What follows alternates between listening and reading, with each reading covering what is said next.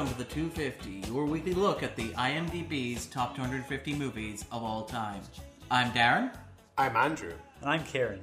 and this week we're discussing Olivier Nakache's and Eric Toledano's 2011 comedy drama The Untouchables, or Untouchable, or Les Intouchables. Uh, Darren apologizes in advance for all the mangled French you'll be hearing. Yeah, I, I, I, I, um, I, I normally say nailed it, to, um, just to, just, just to emphasize for myself, um, That you're how- a good person who Yeah. who doesn't draw attention to to others' make flaws. you feel good. Yeah, I know. But we're not going to do that this week No, because it's going to be one of those. But joining us is our friend Kieran Gillen. Hello, hello, hello. This film is in French. That we we invited Kieran on for his keen insight and, and observational skill. Um, but no, Kieran is He's as, our francophile. he is our francophile, Les um, as as they say in Dunkirk in the Dunkirk dialect. Oh. But oh boy, um, I, I, I feel like Andrew may also have to apologise for some Let's Franco. not offend our French listeners. yeah, they're a very key demographic. Um, but yeah, no. So the the What are you Untouchables. doing listening to an English podcast? Discussing a French movie. French podcast. Whoa, Andrew. Yeah, we're, we're not quite going for the uh, the ethno nationalist Get them outta cinephile, cinephile audience. Um, but this is an interesting jumping off point because this is a 2011 French film which arrived around the time that sort of French cinema was having a renaissance, which is not a French word, um, but having a renaissance uh, in terms of international prestige, in terms of international reach. This was the same year that you had, for example, The Artist. Uh, which went on to ring, win the Best Picture Oscar, but you also had Rust and Bone as well, which was a contender for the Foreign Language Oscar as well. So this was a, a year where French cinema was sort of really vibrant and, and really broke out internationally. Yeah, but I, I, I, I think we've it, it. It's not like there's really been a uh, much of a fallow uh, period that I can think of in terms of French cinema. I think it just kind of keeps going. Like like like we had b- before 2011, there was stuff like um, like stuff that uh, got through enough to get through to me. Um, things like uh, uh, Persepolis, uh, Mesrine, uh, the likes of The Prophet, Yeah. um, those, those, those sorts of movies. And then if you go back a few years, obviously the stuff like Amelie and and then I guess on this podcast we we We've we've, we've spoken about the whole kind of New uh, wave. new wave. And Yeah, but I mean, on the other hand, like. The Untouchables is the highest grossing French film internationally of all time, I believe. Um, it was voted the cultural event of 2011 in France with 52% of the votes by the FNAC. Um, it won And the it was, it was also outside of France. as well. It was absolutely massive. Yeah, Yeah. I mean, I, I think it's the, the, the big the biggest French movie out, outside of France. yeah. It is the highest grossing international sort of French film. It's currently being remade for America. It's actually already been remade for American audiences as The Upside, starring Kevin Hart and Bryan Cranston. But unfortunately, that fell into a bit of a quangle when its production company got into a bit of bother. Um, so that was going to Was be. it also a Weinstein movie? It was movie? also a Weinstein movie. Um, it recently, back in August, it was bought by STX.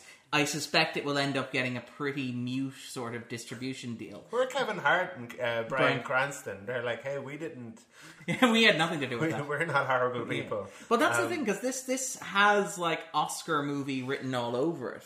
Oh yeah, when when I, when I saw the poster of it, uh, myself and my friend Katie, we were in London at the time, and we were like on the um, uh, London um, Underground, and there, there was this big poster of like this guy in a wheelchair uh, being be, be, be, being being pushed by um, like a, a, a, French African, and uh, the- the- is, is it, um, uh, and and we were thinking, oh. that's either going to be really good or, or it's just like um, complete another like I think it was more to do with the poster and less to do with the movie. Yeah. So they were just like kind of um, it, wa- it was almost kind of a um, like an overture to to to Oscar bait. Yeah. Kieran. And I just like to say, I don't get to see as many films as you guys do, but it's a while since I've seen a, a foreign language film, and to be able to sit through a foreign language language film and enjoy it, uh, it's with subtitles as well. you Yeah. know, it's- Yeah, it's- it's- I mean, I would imagine most of the movies you see these days um, have, have very like, specific have like target cartoon demographic, animals yeah. and Uh, computer generated animation. computer generated. But it seems to be yeah. from France. When you go to the cinema to see a foreign language, most of them are French. Uh, French cinema is very much at the forefront for foreign when it comes to To international distribution. interna- international distribution. Yeah, I mean, particularly for the Weinstein Company, because this is this was distributed by the Weinstein Company. There was a bit. I don't know if I, I sort of it was a striking moment where I saw the logo at the start of the film. I was like, oh yeah, I remember when they used to be in the news for releasing movies. Um, but there was also because this is like very much in the spirit. One of the things that's been argued about um, Intouchables is that it is in many ways, although it's a French film, it's obviously produced in French, written uh, by French, directed by French people, starring French actors. It's a very Americanized French story in that it was in French cinema, and particularly in domestic French cinema, there's a lot of focus on drama, and there's a lot of focus on um, sort of on, on social commentary.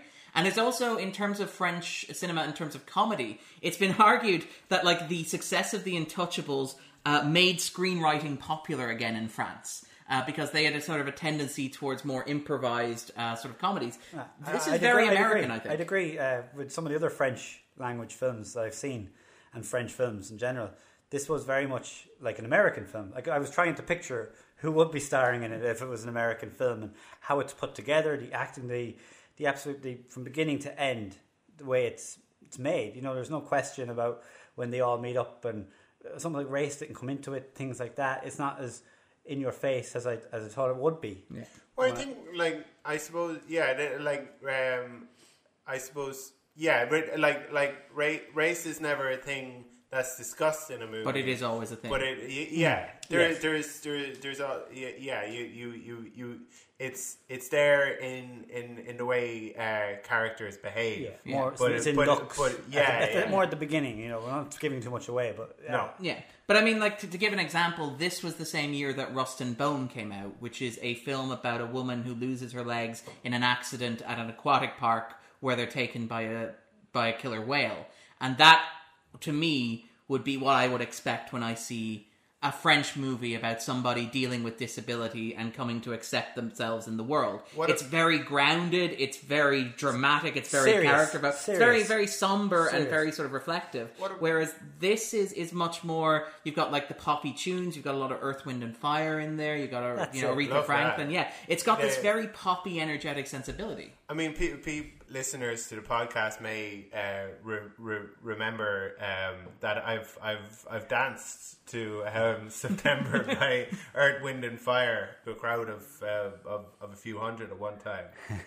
So, like, I mean, I don't like talking about it, But- I'm, I'm very humble. But um, but yeah, that's just kind That's of a just- fact about my life. Yeah, and it just Um, sort of- if you- I, if listeners I, I want- can't deny it. Um, If listeners want to process that image, you can actually watch the film itself, and you'll get a sense. There is yeah. a, a scene of a character dancing. I don't want to say they were as good as you, Andrew, but I- it's as close as I I've seen. I have it on DVD, so it might come up in the show when notes. you read the synopsis of the film, you're expecting a serious film dealing with serious subjects, but it's actually a laugh. You know, it's a good la- a laugh a Well, minute almost. it's Like, both. It's, very funny. Yeah. It's very well done. See, th- th- those are my favorite. I think I've, I've spoken about it so many times on the podcast. Um, uh, like I almost bore myself.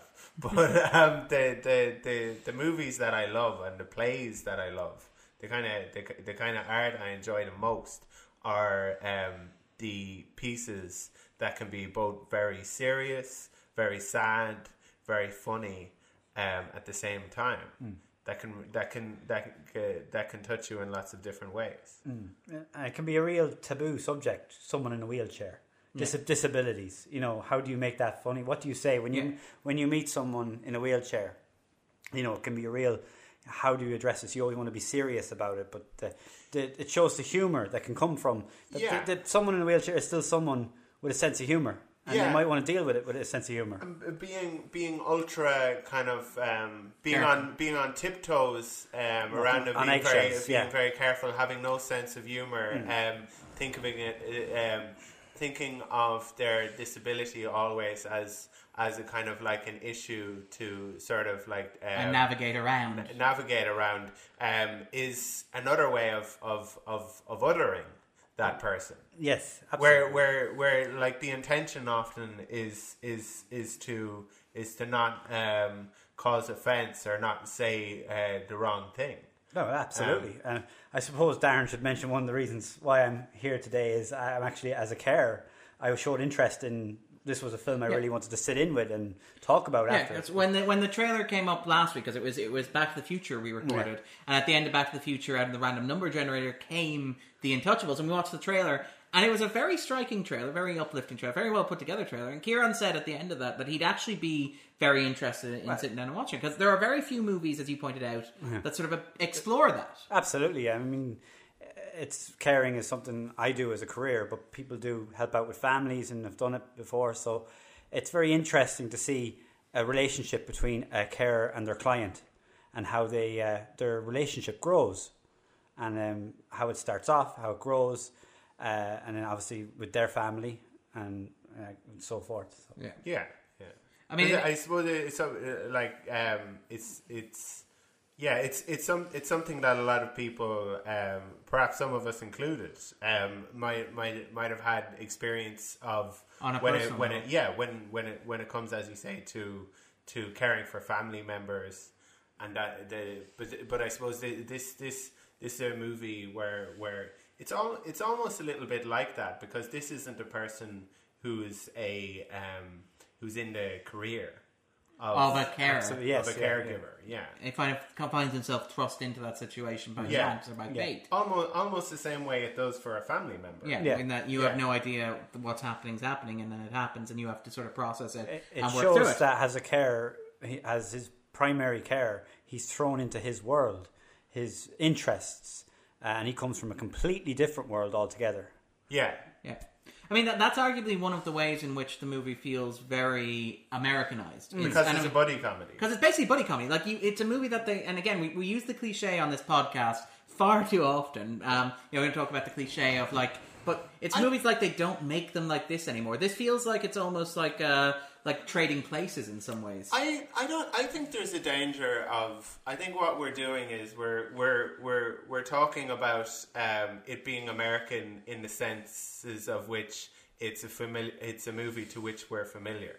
Like it's like oh it's quite like a buddy comedy, so it's quite like an American movie. It's not like Fre- if, uh, if, um, uh, French filmmakers don't make um, French buddy buddy, comedies. comedies Well- and our coming of age um, comedies or heist movies or Hmm. um, kind of um, like a, a, a, Well, I- genre pieces in general. Well, I like I, I, I, I think the the the the sense in which uh, because something's been done in America that they have some sort of ownership over, it. like the way people talk about jazz, is, uh, uh, kind of uh, like like like if it, it, it, they as as as as in like art doesn't belong to people. Yeah. Um, they, they, they, um, it, it, it, it, it has its roots, but I think art is mostly um, about it, it going to other places and evolving and Yeah. changing and incorporating different parts of it. and but taking kind of like in, in, in indigenous kind of folk music from places and then having kind of like migrants come to those places and having their own spin Oh, on yeah. it and I, I should be clear here. This isn't just like I won't pretend to be an expert in French cinema, looking at this and declaring that it looks American. But Le Monde, for example, published an editorial describing it as something that looks like the work of French Cap- uh, sorry, Frank Capra rather Right. than the work of French cinema. To pick an example, there's discussions in Le Figaro, which is a French critical journal, talking about how the way that it uses a script is very much of a of a different style to the way that comedies around the same time used scripts. In that it, it's it's much more written, it's much more focused, it's much more character driven than a lot of contemporary French comedies would have been. So when when I do say that it feels American influence, it's not just me looking at it and saying this looks very much like an archetypal Weinstein movie. Mm-hmm. It's it's something that's uh, like in the discourse in France at the same yeah time. and it's like, also something that you're agreeing with I do agree with. I do agree with it a great deal. And I mean, so like, like they can say something in, in France ab- ab- about French cinema and be wrong oh no, they definitely can. They definitely can.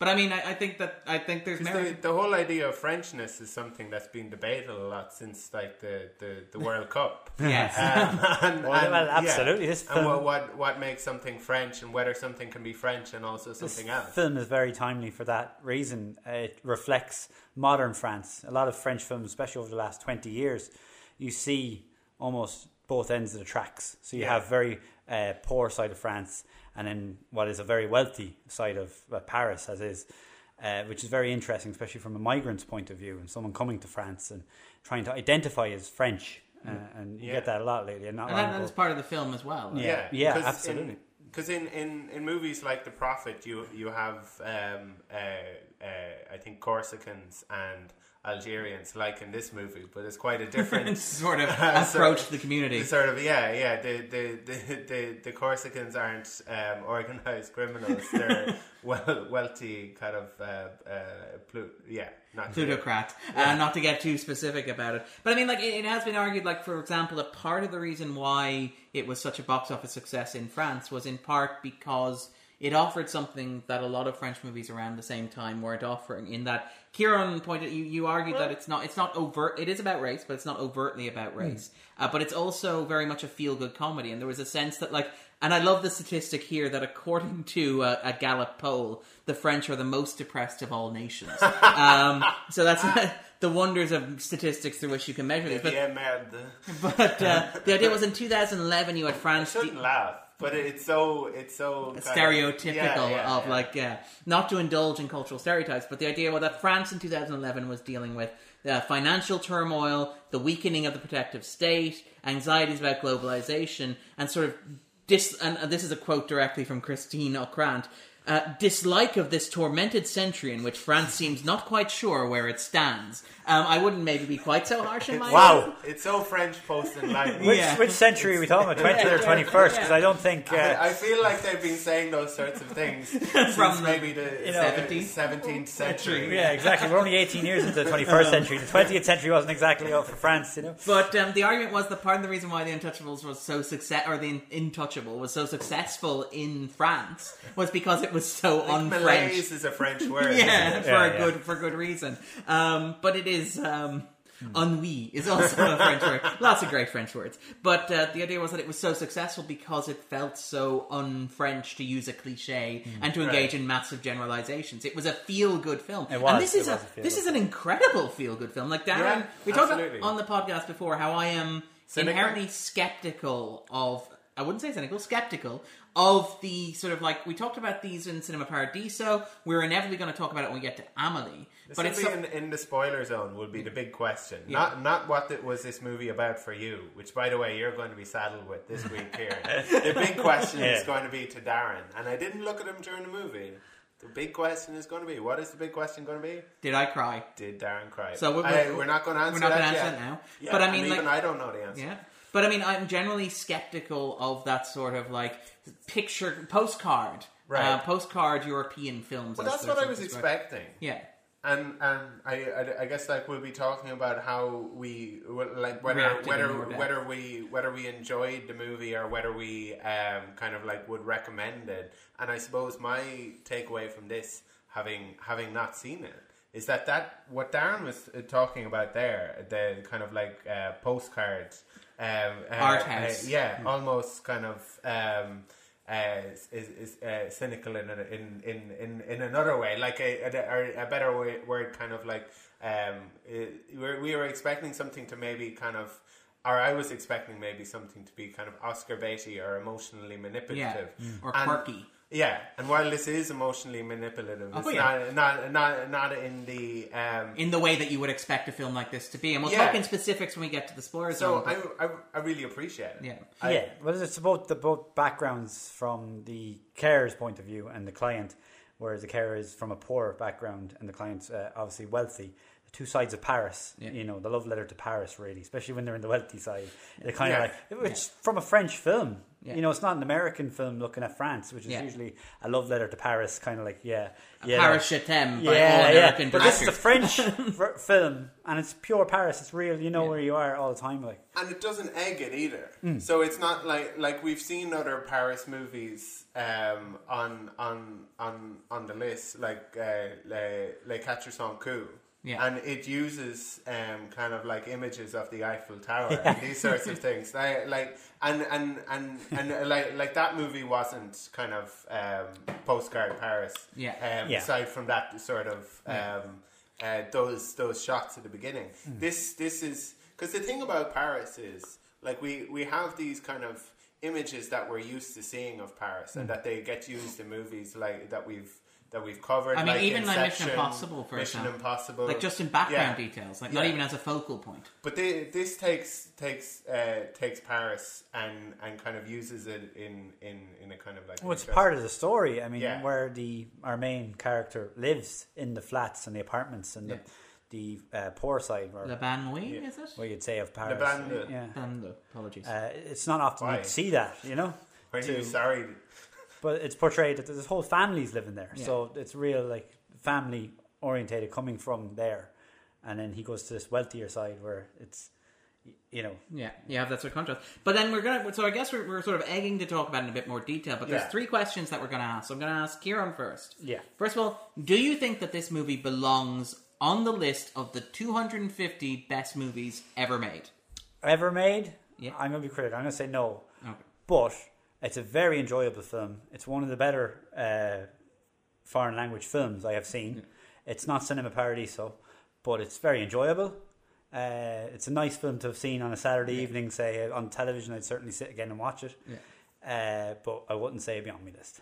Uh, so it wouldn't be on your own list either. Uh, on my own list, uh, I enjoyed it as a carer, Yeah. working as a carer. I really did enjoy it. We're going to talk actually a bit more about that. in a Um, bit. so I say actually I'd put it on my list because I want there be very few foreign language films on my list. So I'd like to know that that's a, to make it seem I feel cultured. better about myself. I feel more. I feel more cultured by putting it on my list. add a bit of flavour Um, to the list. But I, I, I couldn't help by when, when I was watching it, I, I was thinking like if it was an American film or who would be portraying it. I was thinking very much in my So mind. actually, l- let's do this very quickly. Who did you you know who is portraying in the American version? But in your fantasy casting, who would you cast? well, it's, just like, it's more like a remake of Scent of, Scent of a Woman, isn't it?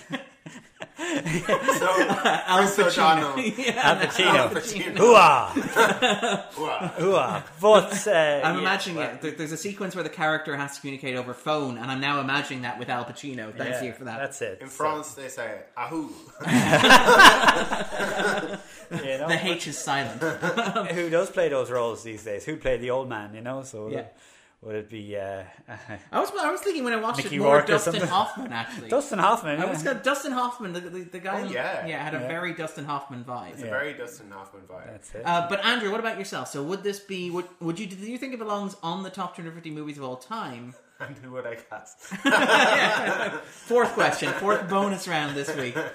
Um, would I, yes, yeah, I would. I like, um, and I suppose to answer um, a Kieran's question about like obviously having seen the movie for the first time, it's difficult to place it. But in terms of maybe having like a smaller um, kind of IMDb 250 of foreign language movies, wh- how would it rate in terms of uh, Le Quatre Sans Coup? How would it rate in terms of um, Cinema Secret in Their Paradiso the- Eyes? yeah. Um, Cinema Paradiso. I put it probably above Cinema Paradiso. I think you ruined Cinema Paradiso. for sorry. me. I'm sorry. he was celebrating for a second And until he realized yeah. that it was his doing. um, and, and, and it's certainly better than, than the than the European cut of Leon, Thank you for that. another European movie that, we. But that one, which feels un-French when you watch it the first time, and Yeah. then felt very French when you watch it. It would actually, second- it would actually be a very good film to show French uh, students at school who do Oh, yeah. study French. yeah. Yeah, That would be a very good one to to have seen Yeah. at school. Because there's a lot, a lot, lots of kind of um, enjoyable stuff. Well, that- you forget that- when you're that- watching a foreign language film. You guys watch a lot more films than I do. That when I'm watching it, I'm watching French people talking French to each Yeah. other. But Yeah. I I forget all that. You're just Yeah. you're engrossed by the film. I know you're reading the subtitles. Yeah, but- you don't- But after a you while, don't really you start kind start of- hearing like it's we're talking French, so Yeah. you know what they're talking. You- Yeah. like it's You don't like, think of them having yeah. having No. spoken No, like I, French in I all just the watched movie. two hours of film and they're speaking a different language, but you forget that. You don't. Yeah, you, you don't just- take that on board. But uh, definitely, yeah, yeah. Yeah, like I, I would argue this is one of the most accessible foreign language films I've ever seen. I love it. I'm not sure it will be on the 250 or even on my 250, but I certainly wouldn't object to it being on the 250 because it's a hugely enjoyable film. It's one of the foreign language films that I think you could show to anybody, even to people who are wary of foreign language films and who are wary of French cinema in particular. I again, I wouldn't be a huge fan of French cinema because every time I go, every time the film festival comes around, I go to French cinema. I go and see the stuff that isn't like in the mainstream, that isn't a profit, that isn't sort of like breaking out. It's all really, really depressing. What a, what a- what about? Um, do you know? what? I'm surprised we haven't spoken about the um, butterfly uh, and diving bell and the butterfly. that, yeah.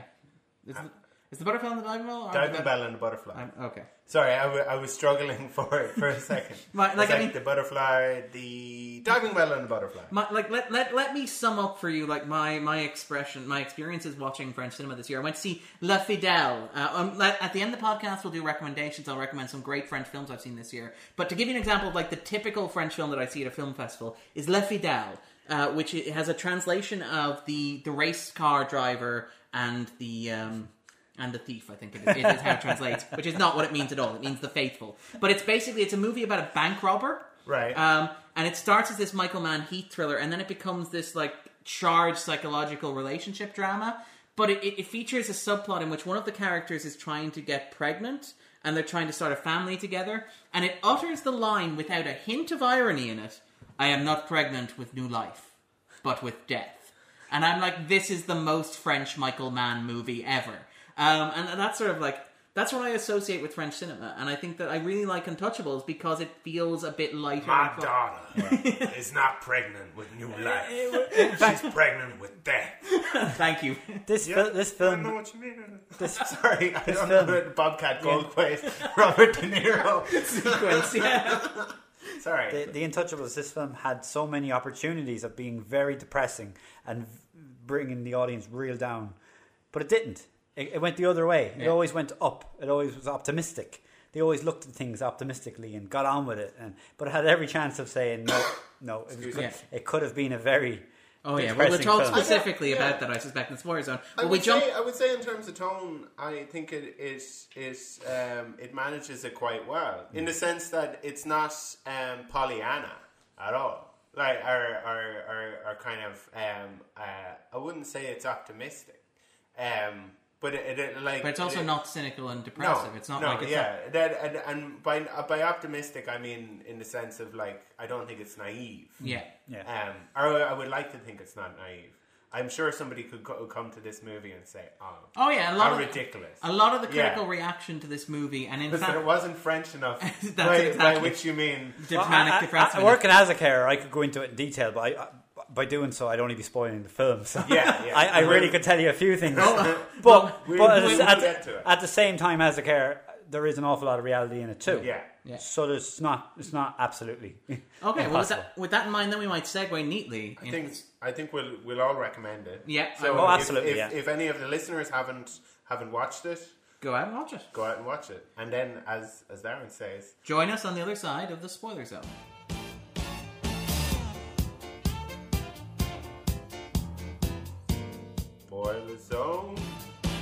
So, Kieran, yes. what is Untouchable about for you? Uh, for me, it's well, it's wonderful to sit and watch a film uh, that reflects you know a, a carer and client relationship, and someone who's sent to look after someone else. Because I'm in the spoiler zone now, I can talk more detail on the film. Uh, I can't see why in the beginning they wouldn't just hire actual carers. and they had a line One of the guy has a five or six. I, I mean, I will qualification. talk about the actual film in detail. So that hire five or six people. None of them qualify carers, but Yeah. qualify in other great things, nothing to do with caring. Where you can, I'm sure you can get a carer who happens to maybe you know have a law degree as well. It's not impossible. it's actually quite insulting to carers.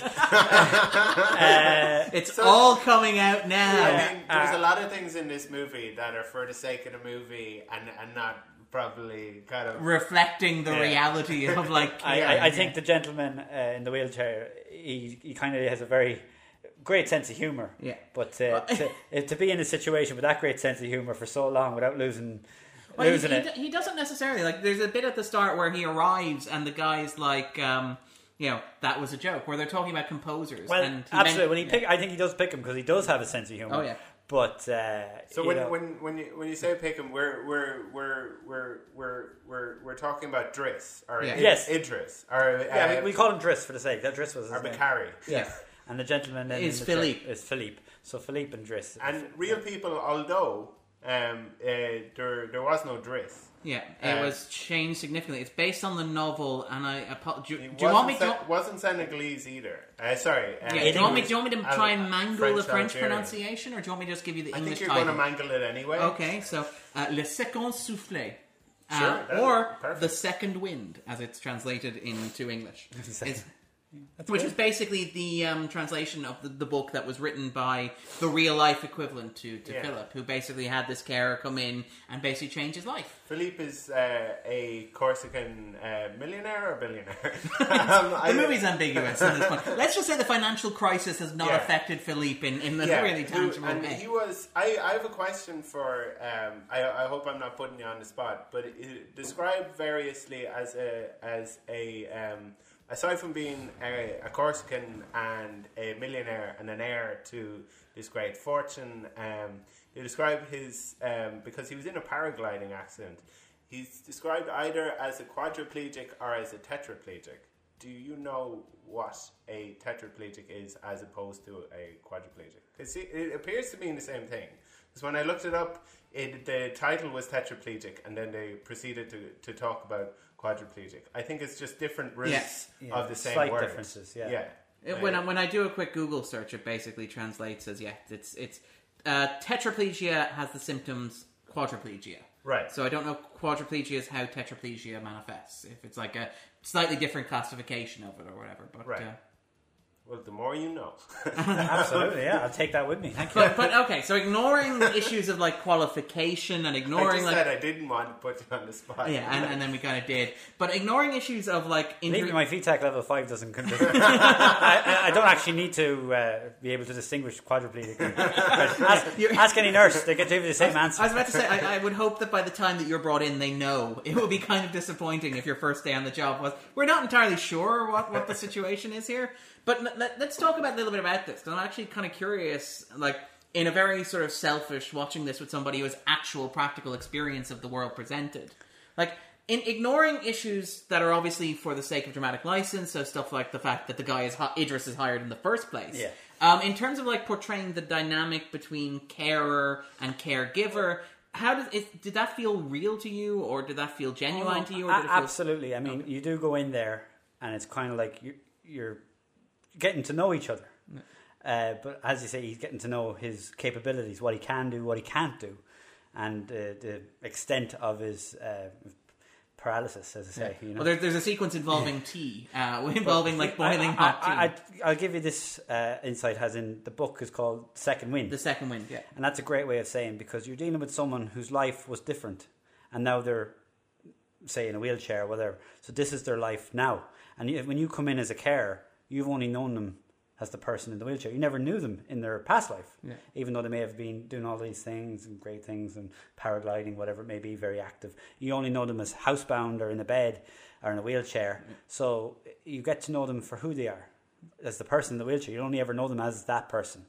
And that's a great insight, and that's great to see that on on, on, on, screen. capture there that dynamic because there really is because the, the two of them both Philippe and and Driss feel surprisingly well developed it's basically it's, a- it's a two-hander film Yeah. in that it, it's about both of these characters coming to understand one another Well, that's it. Yeah, you see Driss becoming more, say cultured, but is that the right word to say? But he's certainly learning a lot more about art and music and different things. Well, this- Very insensitive to call it a Well, two hander. Oh, thank you, Andrew. Uh, but um, no, no handy, How, no candy. Philippe, how would Philippe feel? Yeah, no handy, no candy. But I mean, I actually like one of the things that I found really interesting, and like I, I watched this when it first came out in 2011. I actually, I, I got a copy of this for review. I watched it. I really liked it. Then I actually found it very warm, and I'm surprised coming back to watch it how much I remembered. In particular, I remembered the opening scene where the two of them are driving through Paris because that's a, it's a wonderful sequence. It's very funny, but it's also with the Ludovico Einaudi score. It's it's really sort of moving and touching. It's a sense of movement, momentum Yeah. that in this car that you know obviously Philippe doesn't necessarily have anymore, um, and he's sort of like it's about with Driss discovering that he can still have that sense of movement in his life. He doesn't have to be defined, you know, in precisely by what people expect of somebody in his condition. But it's also it's also very funny. It's like the, the opening scene is hilarious. Oh, it's brilliant. And we're uh, like, um, I think, I, I, I think, like, I, I, well, I, I tend to laugh a lot watching movies. So, and and I laughed a lot watching this movie. It definitely um, beat the five laugh test by by, by significant distance. margin. And I wouldn't even. I wouldn't even describe it as a comedy. Yeah. Although it, it, it is like a buddy comedy, but Yeah. not not as we're used to kind of like construing it. Yeah. Like it's it's it's it's funny that they're casting um, uh, uh, it's for, it's it's it's odd to me that they're casting Kevin Hart and, and Bryan Brian Cranston in it because they're they're they're they're kind of building it the same way they do uh, an American comedy. That's if it ever gets made. Oh no, it has Uh, got made. It's not. It's It- getting it's distributed. just getting distributed. Uh, But- though to be honest, like I'm now imagining the version starring Will Ferrell in the in the Yeah. Bryan Cranston role. Like I, I would, I if if if if it had been like if they were going to go along the same lines of um of of of of casting by race as as as they are. Yeah. So to to to um to to to, to an African American caregiver, an African American and, a wealthy white, and, and a wealthy white. Um, I um, I think a young um, uh, Will Smith would have been really good in this because I think he he's uh, capable of that kind of like seriousness, but also delivering kind of the the, The comedy of it. irreverence, yeah, yeah, the yeah. irreverence of and and uh, like I suppose I, I would love I would I would love to see the movie when it gets distributed. I would like to see how how well Kevin Hart does around the the, the Dramatic the- stuff. Yeah, yeah. I mean, uh, yeah, Hart is. I, I quite Well, like I mean, Hart. Kevin Hart is at, is at that point in his career now where he's getting all them roles, all the roles, all the big roles in Hollywood at the moment for certain actors are going his way. You know, like every in so terms often- of like. African American comedic sort of. You could uh, say that, yeah, but it just seems to be he's getting these roles. Where there probably is other actors out there that you I can imagine if this it was going to be an American film, you'd like to think there was a minority, like an Hispanic American, coming to work in America, looking for citizenship, and works with a rich American. It's a way of doing it because I mean, this that is would be a good way of. uh, this is interesting because this is like it's it's interesting that like you described it as a film that's not overtly about race, but it is also about race because it's it's one of those. So, so like, put it in Florida and have have it be a, um, a second generation like Haitian. I mean, I mean, it- it- it- as, as in this movie, uh, as as you say, ra- ra- ra- race isn't something that's ever explicit, but it, It's always it's, it's always kind of there, or Yeah. it, it's kind of like implied. And like like like it being a French movie where you forget that um, they're speaking French. You you also aren't um, the the the whole racial part of it is is isn't isn't always in relief. Yeah. Like we we we we we as an audience um, engage engage with the with the story of two people. Yeah, Yeah, yeah. that's it. And it, although the movie, and it, it's a very delicate balancing act, and I think the film It does is. it rather well. Yeah. and it's it's remarkable. This is There's a why lot of balancing acts in this movie, and I think each one it pulls off quite well. That's it exactly. Like because part of me when I was watching this was thinking, and I mentioned this at the start, and, and sort of like in the style of something like Trading Places, where it's a movie that is about race in America, but without being explicitly about race, you know, completely. If Right. that makes sense, and it's sort of, and this this sort of reminded me of that in the same way, in that it's very much Driss is a second. He he was adopted from Senegal. He was brought in. He lives in relative poverty. He's been denied like the education and access to these things. And one of the key arcs of the film is the fact that like when he's living as this caregiver for Philippe, he f- gets access to culture. He gets access to classical hmm. music and to painting and to art. And through that, he's able to improve himself. He's able to improve his conditions. Stuff like we see that wonderful job interview at the end, where he's casually able to like navigate these two worlds now. Where he can point to the Salvador Dali clock illustration and ask about great painters like Michelangelo and joke that it's his least favorite turtle. And it's like it's this wonderful navigation. My favorite turtle, by the way, Without- Michelangelo. Without going too far off topic, Donatello. is it a, a modern Not France surprised. awakening up to a modern France on film? Hmm. What you what do you identify as French when you look on film now? And it reminds me of a story not long ago of the uh, migrant who saved the baby from the flat, Yes. and he was made a French citizen and given a Legion d'honneur from the president. But not until France. he. I know, saved exactly. the baby from. but do, does this what this film? The undertones of this film is this man has to do a, a good thing in life before he's elevated. Elevated. That, I mean, that, that's that's the thing. Like that Has would be a prove vain, himself. that's a vain yeah, criticism. you know, he's from the wrong end of the tracks. He's in a, a ghetto situation. He's uh, Yeah, like, and I mean- it, it really shows that quite well And if you watch that. everyone comes around to him because because you you you set up the movie as all of the characters that we're going to um, like and appreciate later on in the movie have that same initial uh, almost in- hostile reaction. to yeah it. Suspicious, yeah. Aside aside from Philippe, Like even Because- even Yvonne goes into his bag and takes out the baton and the flick knife and stuff like that. Yeah, yeah, and you, you you have Philippe's brother as well. Yeah, who who shows he- who who who who seems like he's been like uh, not not a like like like like we're um I suppose they they ma- they do they balance that quite well because they don't make you absolutely hate Philippe's brother, but you know where he's coming from. He, Yeah. He's saying like this guy, he's no Al Capone, but he has a criminal He record. spent six months in That's prison. It's nice actually to watch a film where there's nobody's plotting against him. Nobody's Yeah. gonna, Yeah, no, no, you know, no back there was a time you'd watch that film and some of his family or somebody in the We'll family be trying to swindle him out of money or yeah, whatever. we're trying to say let's leave like like the fact there's a bit in the film where he steals the egg. We can say Yeah. this.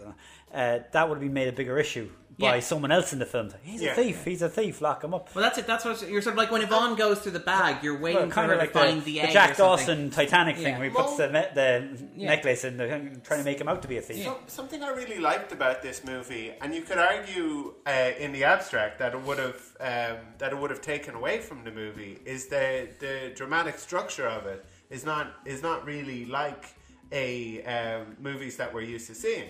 So generally, when when when when things are kind of like going well. What we're used to seeing Is a very is sharp A downturn. very sharp downturn, Yeah, yeah. where where where in like the third act of That's the it. movie, it's revealed that he stole the Fabergé egg, and Yeah. it's like He's exiled and it's a big out. shouting match.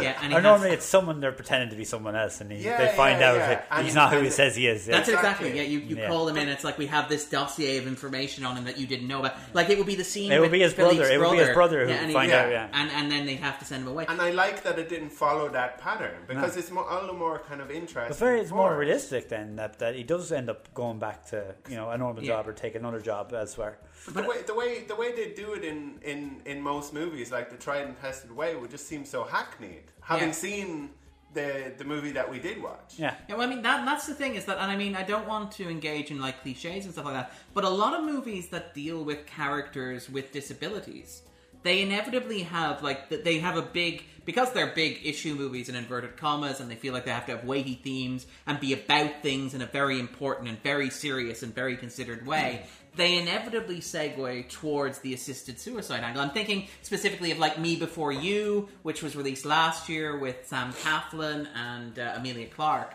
But like other disability movies tend to have that. There's always a moment. well, it's where- nice to see that man was living with his disability and Yeah. was quite happy to live and with there's his never disability. any mention of it. There's a there's a slight joke of it at certain points, but it's never seriously like, oh my god, you have to have this conversation, talk him out of it. yeah, this is a movie that talks about serious issues with that kind of levity Yeah. that that that actually kind of enhances the the the, the, the, the way they discuss things. The interesting thing um, about um, F- Philippe's real life character is that he's he's actually the godfather of an organization, an NGO that uh, militates against um, uh, uh, euthanasia.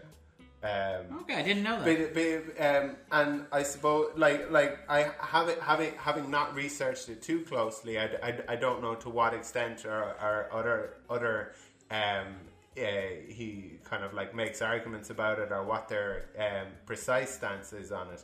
But it's interesting that he's coming from a perspective where um, he's arguing for the kind of like uh, dignity and value of um, of the of the life of somebody with a uh, seriously life impairing disability. Yeah, absolutely. Yeah. Yeah, and I mean, I, I really, really appreciate that that it avoided that sort of pitfall, and that all of its all of its little dramas were intimate, all of its little crises were personal, and it never felt like the movie was saying, you, "Wait, wait, wait! You really need to think about this big thing." Because to to compare it with another French movie that that that and the, it's like it's like there there there are so many like you mentioned Rust and Bone. Yeah. And uh, and I I, I mentioned Uh, uh, Diving Bell and the Butterfly. Um, both both both deal with um, they're French movies that, that that deal with kind of like disability in in I suppose Very a, earnest, a, very happy a way. different way. But there there's there, there's also um, L'amour. Um, where, where and, and it ta- ta- takes a very different tack. This this this is a movie because It's the Michael Haneke film. It- it should- like any Michael Haneke movie, It should be mentioned. know, it's it's it, most Michael Haneke movies aren't feel good. I know, but this is the thing. Like, it should be, it should be mentioned that like 2011, 2012, which is when this was released, was was perceived as a feel good year for international cinema, and they singled out L'Amour, which is a, like the most on Michael Haneke Michael Haneke film, and also this film, which was described as the most un French French film, as a point where like a lot of movies, a lot of European movies were strange, like Well, they were serious. You grew up watching foreign language films. They were always Well, more think of Bergman. serious You think than of, like, Hollywood Bird- yeah. than Yeah. Hollywood films. Uh, and this film, Crusader playing chess with death. death itself. yeah, I mean, people would. You'd imagine a, a more continental European audience would view this film as ridiculous. It would never happen. yeah. But there it was, and we watched the whole thing in French, as French actors, Yeah. French director, and uh, yeah, so it's, it's actually great to see. It's refreshing. And, and and I think even though like uh, uh, L'Amour was a less Haneke Haneke movie Yeah. in the sense of being less depressing than The than- average. than, than than the average, it was still far more de- depressing because of its like I know we're in the spoiler zone, Yeah. so we can spoil every movie, but I won't. But uh, let's let, let, let's say this movie has a far less depressing conclusion. than L'Amour. Um, but here, here's the thing: is that like it's worth noting the uh, record number of submissions for the Best Foreign Film Oscar in 2012. 71 international submissions, which is the most that the category had ever received. This included among them, and in fact, there are advocates at the same time. Like Jason Bailey was advocating for the changing the Oscar rules to allow fil- countries to submit different films uh, because he felt it was absurd that France should have to choose between this and Rust and Bone and Holy Motors. And in fact, I know that like if you were to mention these three films in any like meeting of film critics, you'll very very quickly split the room into three separate factions, which you can very easily stereotype. You have like the populists, which are me, where we'd be like untouchable. You'd have the sort of the art house like indie crowd, and they'd be like Rust and Bone. And you- well, not Holy Motors. Oh, Holy Motors is the what the hell is that? Let's go for it, baby! Uh, indie crowd. How did these films do at Cannes? I don't know if this. I don't know if this performed at Cannes. Actually. Yeah, yeah. So because Kansas then is more French orientated.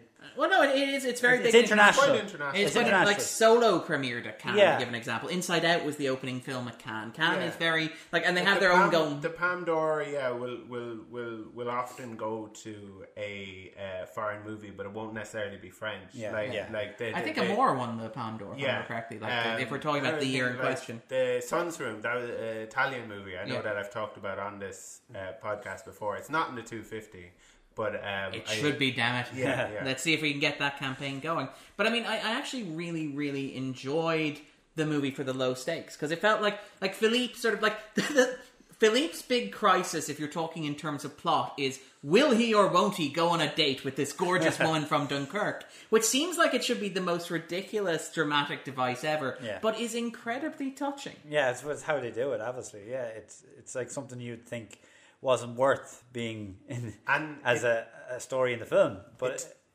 And, Yeah. and it takes the entire movie for her to get from Dunkirk to Paris because time works differently in Whether Dunkirk. you're on the air or the land or the sea, yeah. Well, that, that's why they that's why they missed the date. It's not because Philippe left early. It's because she was traveling by air, and everybody knows that's Spitfire. three times as fast. it's nice how uh, Driss is perform uh, in the film. Uh, progresses as a carer, Yeah. So he does his physiotherapy, and he, get, he becomes And better. he and eventually better. puts on the white Yeah, gloves. like he, he, when you're starting out as a They don't- carer, like they don't these have things seem daunting, and by the end of it, it's just second nature. You know, it's it's really nice to see that. Andrew's complaining about the lack of seeing the white gloves in action. I believe. Yeah, they don't have a scene where he empties Philippe's bowels. I feel like that would have been a very different movie. Well, I mean, like that, that is again, that's one of the. We talked earlier about the cliche of the argument about this movie not being like French enough or serious enough. One of the arguments that was made against it was that it um, it portrays a very optimistic, cheerful, and non-naive perspective of caregiving and carers and the relationship that exists between them and the people they're caring for. And i- is that is that a point of view that's coming from carers, or is that a point that of view that's coming from, a critics. film critic? That's coming from a film critic. I mean, we have a carer. Yeah. I could, I could, no, but I could say from watching it, you know, uh, dealing with uh, very similar clients in similar conditions in different in different ways. Um, it's your relationship you have with that client is a big a part of it, and it becomes uh, enjoyable. You know, Yeah. to work, it's a good workplace, it's a good work Yeah. environment, and you have that relationship. It's not hard work. Then it's not. No. Ah. It's not what you'd expect. Is in you know, because I suppose watching it for the first time and seeing the like physiotherapy and pain, Yeah. and things like that, it seems like uh, a hard watch. Yeah.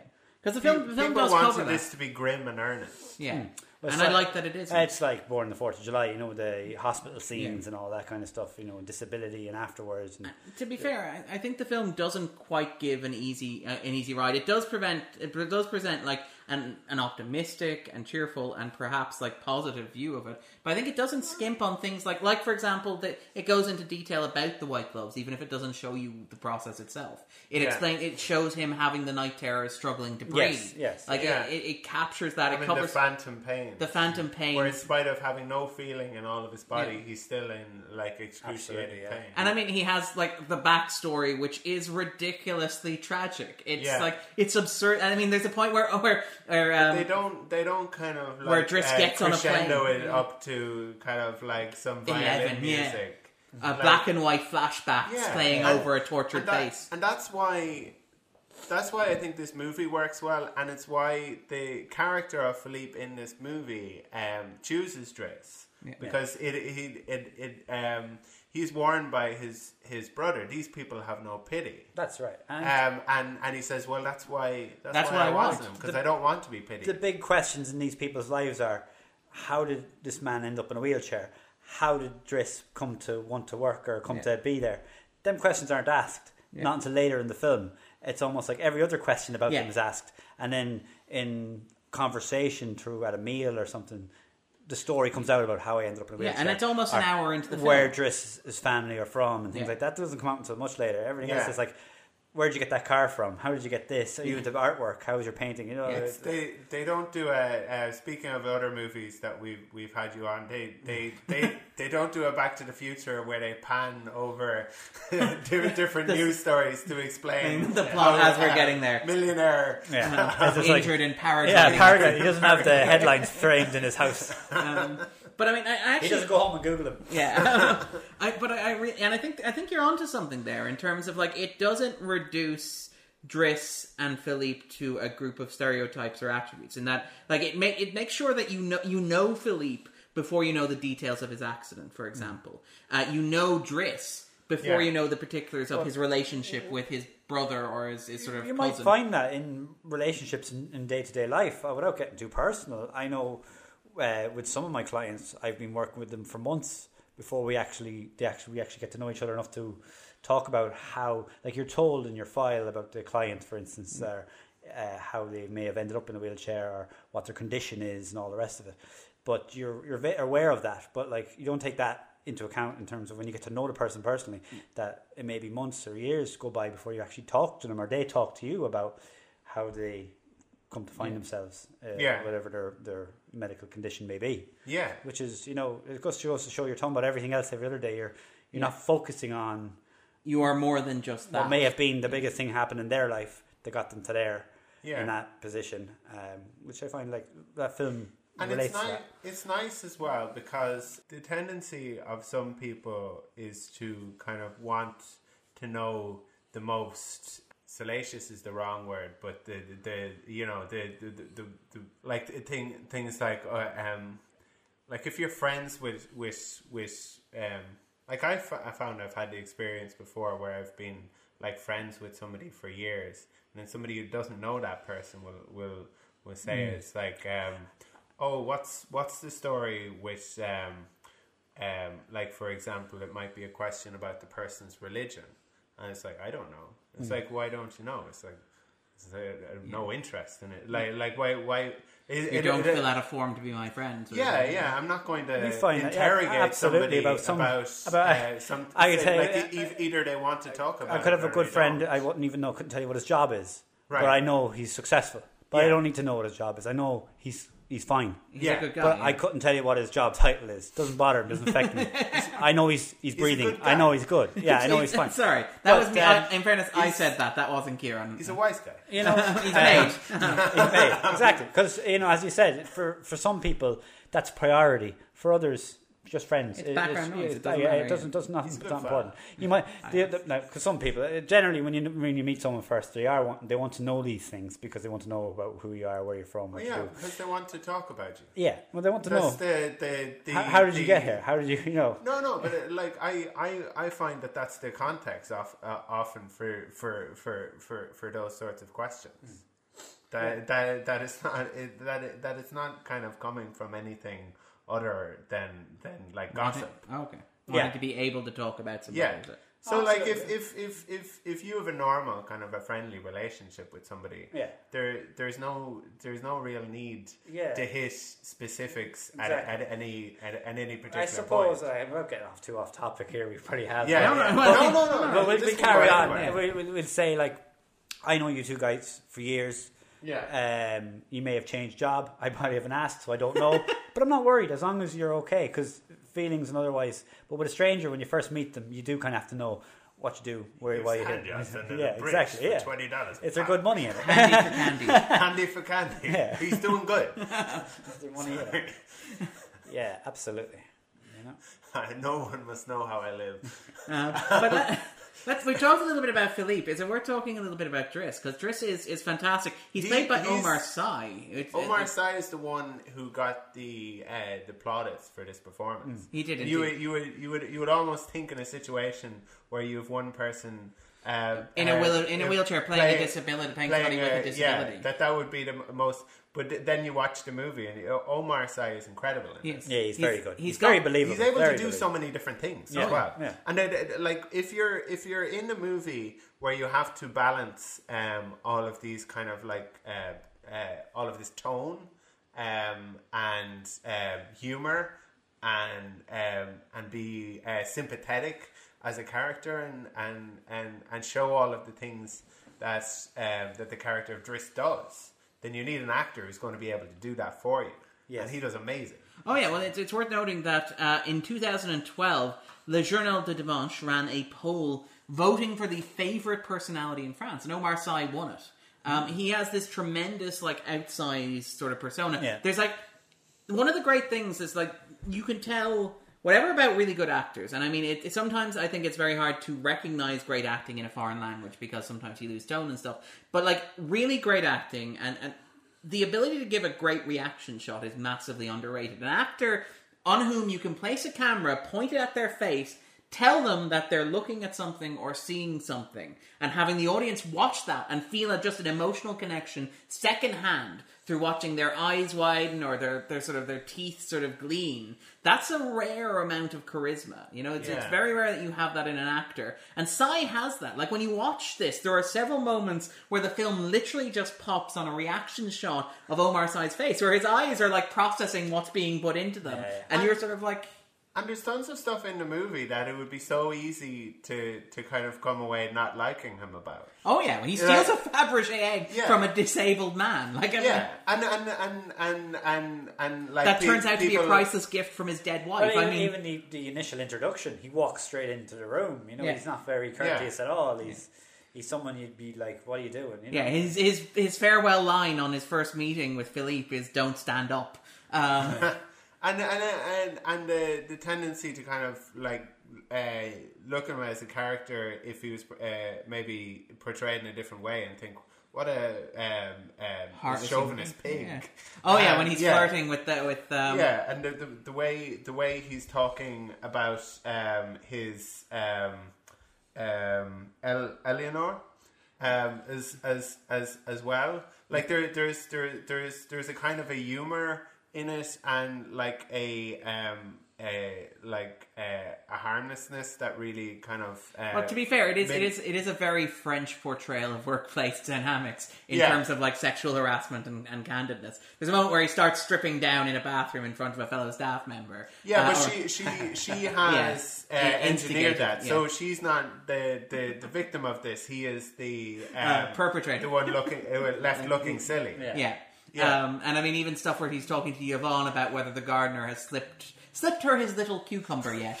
Um, Which again could be very sleazy and is a very French movie interaction, but Sy is charming enough to carry it. I think. So it's like there, there, there's almost like a thing where the the the perceived um, the perceived wisdom would be that you can't put that in in in a movie.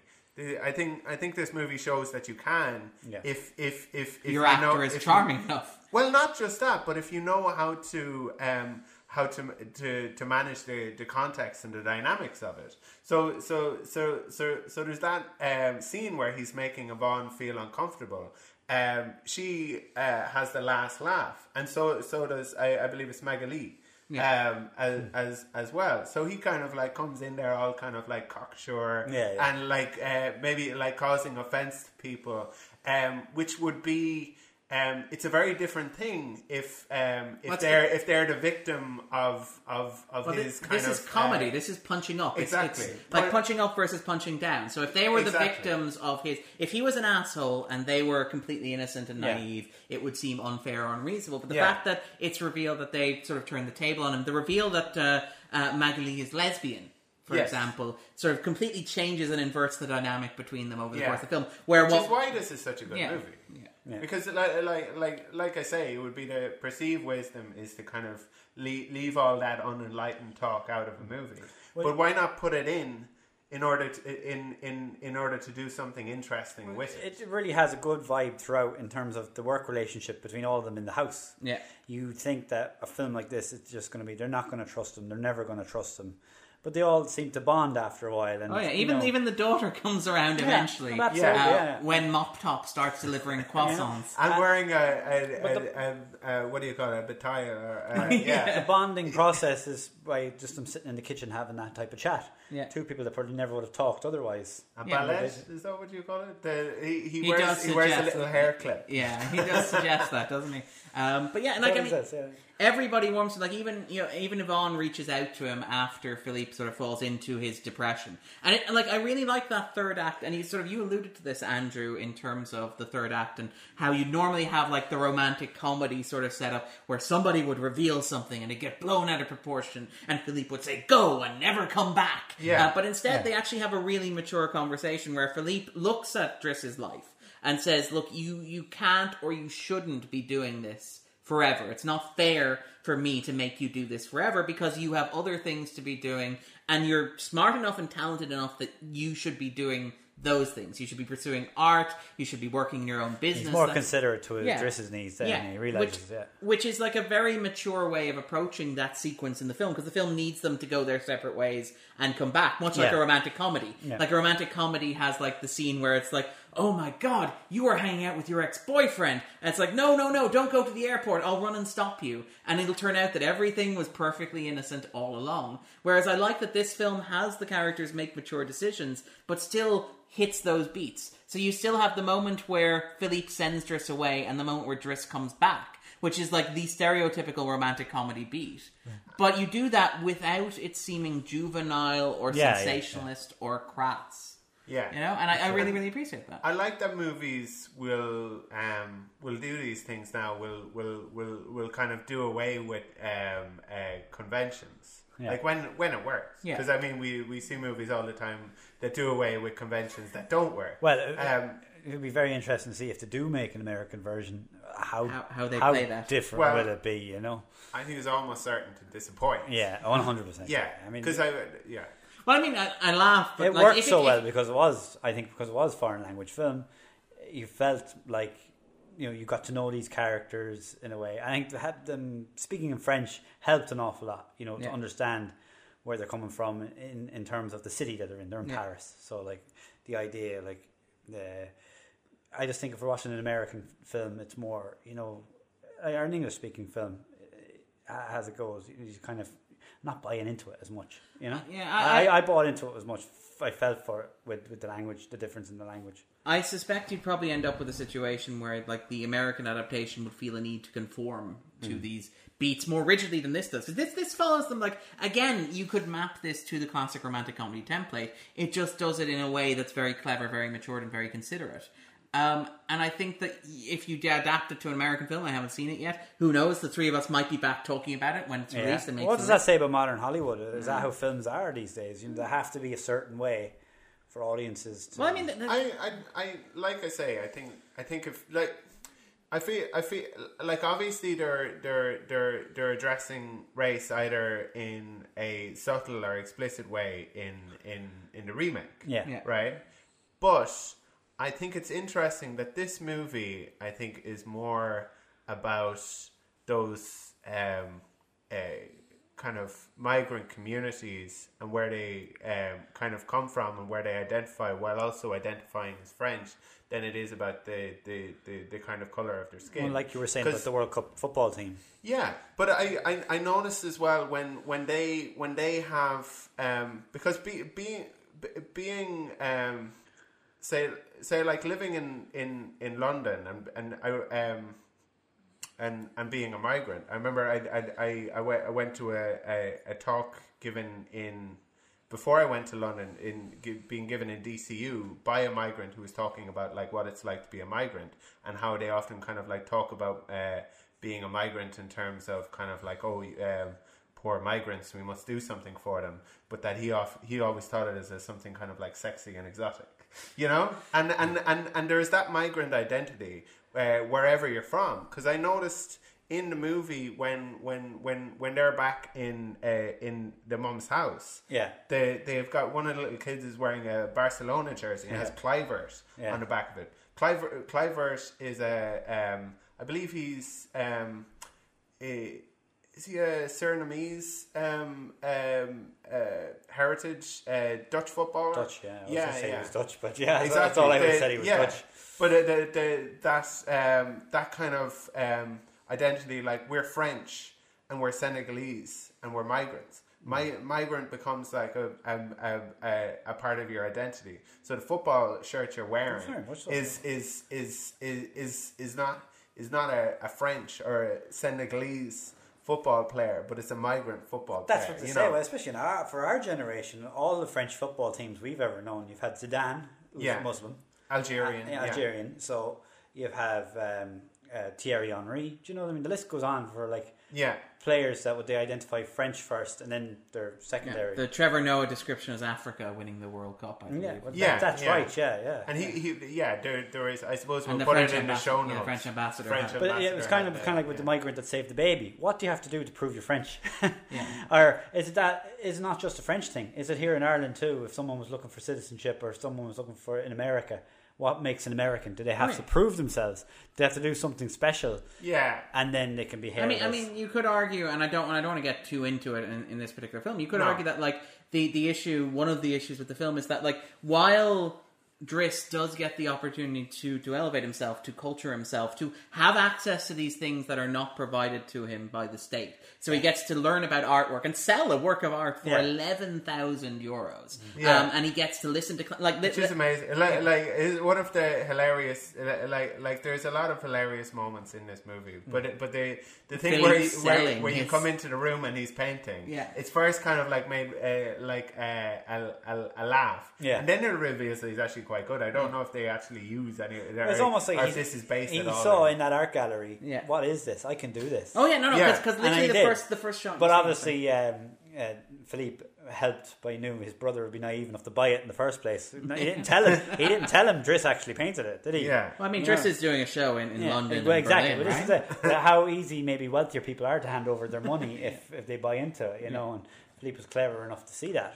But again, the idea is that he, like Driss only had these opportunities because he was lucky enough to find himself in this particular situation. yeah. Like, And it, the- it, I, I, I suppose that comes into the the, the um, there's a real um, I suppose uh, like to be clear to our listeners, anyone anyone who's come over to the other side of the spoiler zone and haven't watched the movies, we're talking about these things in very kind of obvious ways. This movie talks about these things in very uh, uh, subtle ways. Yeah. Yeah. But uh, but uh, the, the, the, the, the, the the thing we're saying about like because of where he finds himself, he's able to do all of these things.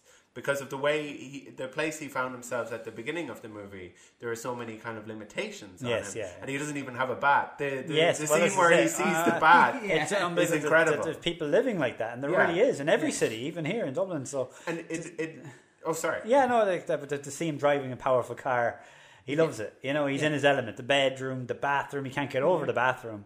again, that's wonderful reaction shot yeah. on Omar Sy's face is almost as. Very much a trading places type of. You Yeah. know, that is Eddie Murphy's reaction to the house, and Yeah. uh, And I, I, I loved um, the cover for the Maserati has the Maserati logo Oh, yeah. on the front of it, and you're Excellent. like, oh. And then and it, it- like I'm not like a big uh, car Car. guy, Yeah. but but like there there is something kind of like satisfying about the sound and. I'm sure there's a lot of product of- placement in that too. I'm sure they were quite happy. They were saying, we'll, we'll- we'll just go to BMW. It doesn't make a difference. So we go to Porsche. You know, but, uh, without changing, without going off too off Well, topic. I- there, I just like to say I was watching Transporter last night on the telly, and at one stage they're like this, pulling a pint, and it's just Tiger beer for about 20 Framed, seconds. yeah. I'm like, "Uh, what happens? What's the next scene? What's going on? Why am I watching your- it? get your hand I- off my I, thought, I thought it had paused for a second. I was like, what's going on? Product placement nowadays. I mean, even though that was that was 2000, that was 2002. Yeah. Oh yeah. No. I no. can't believe how long ago that film Well, I mean, was like made. you've got to keep in mind, like you think of Heineken. How many? Can I maybe ask? How many? Trans- I'll go off topic here. How many transporters have been made since? Is it three or two? It's There was one made with somebody else, wasn't Yeah. there? Oh, there was right, indeed. And Um, like I get confused over like how many transporters versus how many mechanics. That's exactly. When I saw the, the poster for the mechanic, I was like, "Oh, they made another transporter film." Yeah, yeah. Um, you know, it's just it's just Jason, Jason Statham. He's. Um, I wonder how he slips back into those roles. I mean, like, what's it like to come But back? he, you know, after he's some- very good at comedy. He's in that film with Melissa Spy. McCarthy. Yeah, Oh, he's he's actually incredible. brilliant. He's brilliant. So I hope he goes and does more comedy because I think we've gone off topic here with talking about Jason I Statham. taught But, myself to play the piano yeah. at a late stage in life. you know, definitely. Um, N- Now I'm imagining the version, the American version of Untouchable, starring Jason Statham. I'm not sure whether would he's like Philippe or uh, or Driss. I would like to see Jason Statham be Yeah. be uh, Philippe, Idris in a, in a, in a, absolutely. Yeah, yeah. Sort of make it more explicitly about class, perhaps. Uh, but yeah, I think there's a lot of really interesting stuff sort of in here, and I think it's very good because it's not heavy-handed at all, and it sort of deals with it indirectly, and that there's no way to watch it without talking or without considering all the stuff that we sort of discussed here. But it's never overt in a way No, that you associate like a, like an issue movie being. Yeah, which yeah. is kind of interesting. the way It's like- we're being. the way that we're being, the way that 'Cause- we're we're like literally ex, ex you know sort of uh, 'Cause it- articulating. Well, it's funny because he went in there for his benefits. He wasn't in there to desperate to get a job. Oh, yeah. he, No. went, he went in there to get a signature. He Yeah. did not care less about being a carer. Absolutely, and and the, the way the way the movie kind of like um, injects levity into it is is it's not just by being subtle about the about the things it wants to say, and it always is, but also uh, like like um, peppering it with so many great jokes. Yeah. like and and and and and this is sort sort of sort of great jokes where it's not like. It's not like a Kevin Hart comedy Yeah. where where there's a big setup and then and and and, and then the the the the punchline, the, yeah, uh, yeah. It's, it's it's like little small things, like um, his um, he's back in uh, in in in in um, um, in the in the Banlieue and and in, in in in the big flat, and his his brother is leaving, and and he's like, "Where are you going?" Oh, yeah. and he says, "Horse riding." while carrying the football and It's actually the it's football. very, boots. whoever wrote the, Yeah. uh, how the, The book script. is written or the script is very quick, very witty. It, yeah. It's incredibly fantastic, and sarcasm as well, which doesn't always play very well in foreign language yeah, because you, yeah, 'cause you can't do seen- you get it in a German film, but you certainly get it in a French film. But it's also I very don't know. hard. There's some yeah. funny uh, Well, yeah, German that's movies. the, Like I think wh- the Lives of whatever it was, growing up, any foreign language film I always thought it was always quite depressing. It was very rare. Very that you- serious. Yeah, very serious. But they, they loved, you know, the art house. The, I think, I cinema, think that's the perception that yeah, foreign films but have to be worthy. There is comedies out there, and they are very good. But I Oh. think because there's like subtitles, people won't watch them. Yeah. that, that is a huge. It's like black why- and white like. Why Yeah. exactly? Why why am I only watching one there today and I haven't seen one in at least six to twelve months? Yeah. uh, it's just the way it is. we shouldn't beat ourselves up for not watching no, them. but like, like, Yeah. they're, it's fine that we have they're haven't not seen being them. shown on what I'd watch cable. You know, Right. whatever And if Virgin they do Media. show them- I don't have Sky. Virgin Media is what I'm dealing with. Which, And is, if they do which is why I was watching the Transporter last night. There's nothing else. on. When when they do show these movies, it's often at like one or two in the morning. Yeah, as well. like it's- they have to be an insomniac. You have to be an insomniac. Yeah, to I, was, I like that TG4 where you're, where you're used to watching things with subtitles. In fairness, No, the, like when, the- when the Irish television premiere for this film probably has come and gone, or when it is does come, it will be Tina G that shows it because RTE just won't show it. Yeah, no, I, I I would be surprised. I haven't seen this on television. Yeah. this is the first But time thi- I've this, seen it is- since this it is was great. in Like this would be great about even half 10, 11 at night, but not too late. You know, like Yeah. They, they won't show it on, on unless there happens to be uh, uh, so, so, someone in in in Donnybrook who's somehow involved with this movie, Yeah. whose whose uncle is has a job at RTE. Then they'll show it. Then- then we'll shoehorn this and in. give them a job. absolutely. But I mean, I, I think that there is something in that, in the way that, like, I, I'm not a huge fan of making people feel guilty for not having watched movies because I No. mean, your life is short. Like you watch what you want to watch. don't feel guilty about That's not it. watching this movie. Watch it because it's, it's yeah, that's it exactly. Yeah. Like It's a really good movie. It's really funny. There's like and and uh, like like even like the, the the the scene where they're driving the car. Like there's something really joyous about that. Plus, Mm. The there's a kind scene. of like uh, vicarious satisfaction of that Maserati. Yeah. There's uh, and and and there's there's like all of the um the the the the, the relationship with, between him. Um, himself and Driss, but also like the relationship between himself and, and Eleanor in a way that uh, uh, uh, pays off, and seeing the kind of like joy on his face and the gratitude to Driss, and it comes to the question because I, as that scene played out, a few tears, and I, I, I wasn't going to look at Darren to see, and I, I imagine you're yourself, Kieran. You're a sensitive guy. I'm We're No- no sensitive pressure 21st yeah. century guys who can cry. I'm a in bit, I movies. must be a bit heartless because I, Where- did, I didn't cry. Um, I did. You've fi- changed, I man. found it sweet. I didn't cry. No, I didn't Uh-huh. cry. I'm You've a- changed. This, isn't, this isn't the Maybe Kieran it's what I used see to in my know. day to day job Yes. now, but no, I it was a lovely, sweet film, but I wasn't crying. I'll be Big honest. question is now less pressure on you now, I know. Darren, because Kieran, um, Kieran, we all know didn't Kieran's cry. a heartless monster. Um, so I, I feel But less. what about you?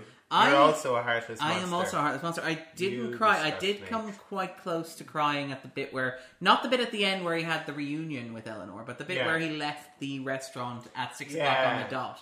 Yeah. Um, not ignoring the fact that time in Dunkirk just works differently. um, but I mean, it's it's it's a really sweet film, and I really really did like that fact, and I like that the film managed to wring so much drama out of something that is in theory so small. Yeah. But Like- uh, wh- while like ring so much drama while not ringing Yeah. so much drama. But you feel Like, it, like you you genuinely do feel, feel his it, but it's panic and his light anxiety. touch. Well, it's, it's It's- it's a very old concept, really. It's Yeah. the odd couple. It's someone from a poor background and a wealthy man in a wheelchair. Oh, yeah. Like it's just like No, no, but I I mean, even the dynamic, the bit where like, will he, won't he, with Eleanor, where Yes, he's so yes, he's yes. so anxious about revealing the fact that That's he's in a like- wheelchair to Eleanor, Yeah, yeah. and the fact just that the, assumes that. he just yeah. assumes that she'd reject him if, yeah, if he did. That's the old love story and, type of yeah, and the fact that you you know, know, it, it's more that he's kinda- ash- Beauty and the Beast. yeah, the Yeah. fact that he's more ashamed Or of it than like, she would That be. scene in The Great Gatsby where he's dead nervous about Yeah. meeting the, the woman. It's just like how it goes. Yeah, and I mean, I, I- like I, I found that really, really affecting. I thought that was like that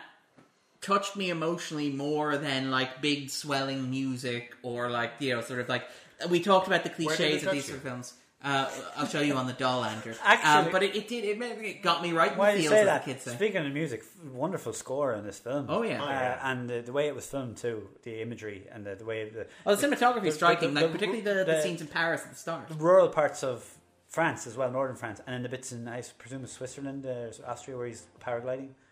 It could have been like, uh, I, yeah, I'd say it was in French Alps. It could have been. Oh yes, like, I guess kind the of, jet wherever um, it is is a good bit away because he Yeah. flies down in the jet. But uh, filmed beautifully. Yeah, I don't know. It's your big television that made it so good. But no, no like it. It is absolutely striking. I, I did, I did notice that during the paragliding sequences, it was very obvious that Omar Sy was holding the selfie stick with the camera on the end. um, but it was, it was, it was very, very good, and it was. beautiful. I, I really loved. I, lo- I particularly liked the opening sequence with the car driving through Paris. Yeah. because I'm a big fan of Paris at night because it has that sort of like. Mm. It's not like fluorescent in the way that like New York is, uh, or even the way that like Berlin is occasionally. Mm. It's bathed in this wonderful sort of like yellow light. Yeah, yeah. It's very. It's different from other European cities and different from American cities in the way that Paris feels at night, where it, it doesn't feel warm, but it also doesn't feel cold and sterile in the way that other cities do. And that scene where uh, Einaudi's score, which is piano driven, which is absolutely beautiful. Like we'll probably talk a little bit about the the soundtrack, including like Earth, Wind and Fire and Aretha Yeah. Franklin stuff, which is also fantastic. But the piano score is just lovely. It's it's, Yeah. it's and it's very simple. It's not this big orchestral sort of like get the violin string section working, get the guys on brass playing. It's just a, like you could almost imagine a guy with a piano as the camera weaves through traffic. It's it's, it's Absolutely, yeah. I really really like that aspect of it. Yeah, I, lo- I, lo- I love uh, like speaking of music, the the scene the scene where they, he he has like a little mi- uh, minor orchestra. One more just for me, please. yeah, they're going, going. It's, it's like, um, do you know Insane Little Brain? well, he recognises one of the songs from the Paris Social Welfare Office The, the, the whole being music. put on hold. Yeah. And we find out that Driss is a big disco fan. He loves disco. Well, I, mean, I don't think we Earth- find that out at that point. Earth, Earth, Wind and Fire, which Yeah. was at the very beginning as well. Yeah. isn't in Incredible, the car. and uh, but and the dancing kind of like seeing in that. Mm. Yeah, It- and that's like, another uh, view of the great bond they have in the house at the time as well. Yeah. All Yeah. family together. And uh, the- I, I, I like little touches as well that beef like you see you see him coming into the um uh, the, the the house or the um, I think they call it actually a hotel, but, um, um, but it, the the, the um, the way like it comes across that it's like oh he's not a carer. And then but then you see you see the way himself and his friends kind of like interact with each other we're all kind of like uh, sharing this one box of chips and then the people like taking two or three are kind Yeah. of like oh don't take so many but they're, all- they're they're all kind of like looking after each other Yeah, oh, yeah. Oh, this sharing the food Sharing- and sharing, sharing a, the food. sharing a spliff Yeah, um, absolutely, and, and and and and it's almost like it's it's kind of like because you you see you see side the way the way he like takes one chip. It was kind of like Takes they're all they have. He Yeah. finds himself out on his own, so they're all they have, and he won't leave Yeah. till the very last fella is there, and then he says, "Oh, now I gotta go." So Yeah. not until the last person is gone. They, so you get the sense of the kind of uh, person he is. He isn't the person who takes a whole handful of chips. Hmm. yeah. He, he, But Hey, let, let, let's in not fact- blame in- people In who take fact, whole that- handfuls of he chips, actually is a caring person. Oh yeah, no, someone he's, that he's ends a up- carer, ironically. uh, who goes into be a carer, but he actually does. take the wings and don't pick the bones. you know, Um, but I mean, I actually, and I like the fact that, like, if we talked about like Philippe sort of low moment of crises, where it's like, will he go on the date with Eleanor? Will he show Eleanor that he's in a wheelchair? You know, will he back out at the last minute? And it's very touching and all this sort of stuff. It's also I really like the fact that the stuff with Adama is hmm. underplayed, relatively speaking, because it's it's all. It, it's all off screen. The idea that he's sort of falling into a bad circle. The idea that he may be falling into a life of crime or Yeah. corruption, or he may get involved with gangs and stuff. But a lot of it happens off screen. It's just it's you see him getting into the car, the the black jeep. Yeah. You see him sort of skipping school. You see him when he gets out on bail, getting into the black jeep. You see him with a scar above his eye, and you have like how this is resolved. It's not resolved through like an equalizer type That's it. situation where, like, for example, you know, uh, Driss goes down and like has a like a Mexican style show. I, I know from other French uh, language films that I've seen that, especially when they're dealing with poverty, they do go into detail in, say, life in flat complexes and things like that, or Things like La Haine. di- dis- disadvantaged areas. Um, whereas you said, it doesn't go into detail in that. It keeps enough on both sides Yeah. that you're not like, oh, taken down and brought down by watching that. You're actually, you know, it's, you know, level. Yeah, and also not ignoring it as well, which is important. Which I think, Yeah. is, again, this is the this is the This is delicate the balance act, of the Yeah. yeah. which the film does really, really well across Yeah. its runtime. I think. Yeah. because it, it, uh, um, a movie can seem um, can really suffer from from earnestness and from kind of like reverence Yeah. for, for for for for the issues that it, it tries to unpack. Yeah. it makes it less effective as a movie and doesn't get across. I mean, they to could maybe have the they could have actually focused more on his brother or Yeah. his you know who Yeah. came His into cousin, the- yeah. who came into the film, but they don't. That's that's like, Yeah. it's almost it's just enough. They know what's going on. Yeah, and and the audience knows what's going on, and The it's same, very same clear. with uh, Philippe's daughter. They don't focus on that as much as you think they Yeah. would have. You No. know, well, you're introduced to her earlier in the film. You think, oh, she'll be back later. You'll see Yeah. more of her.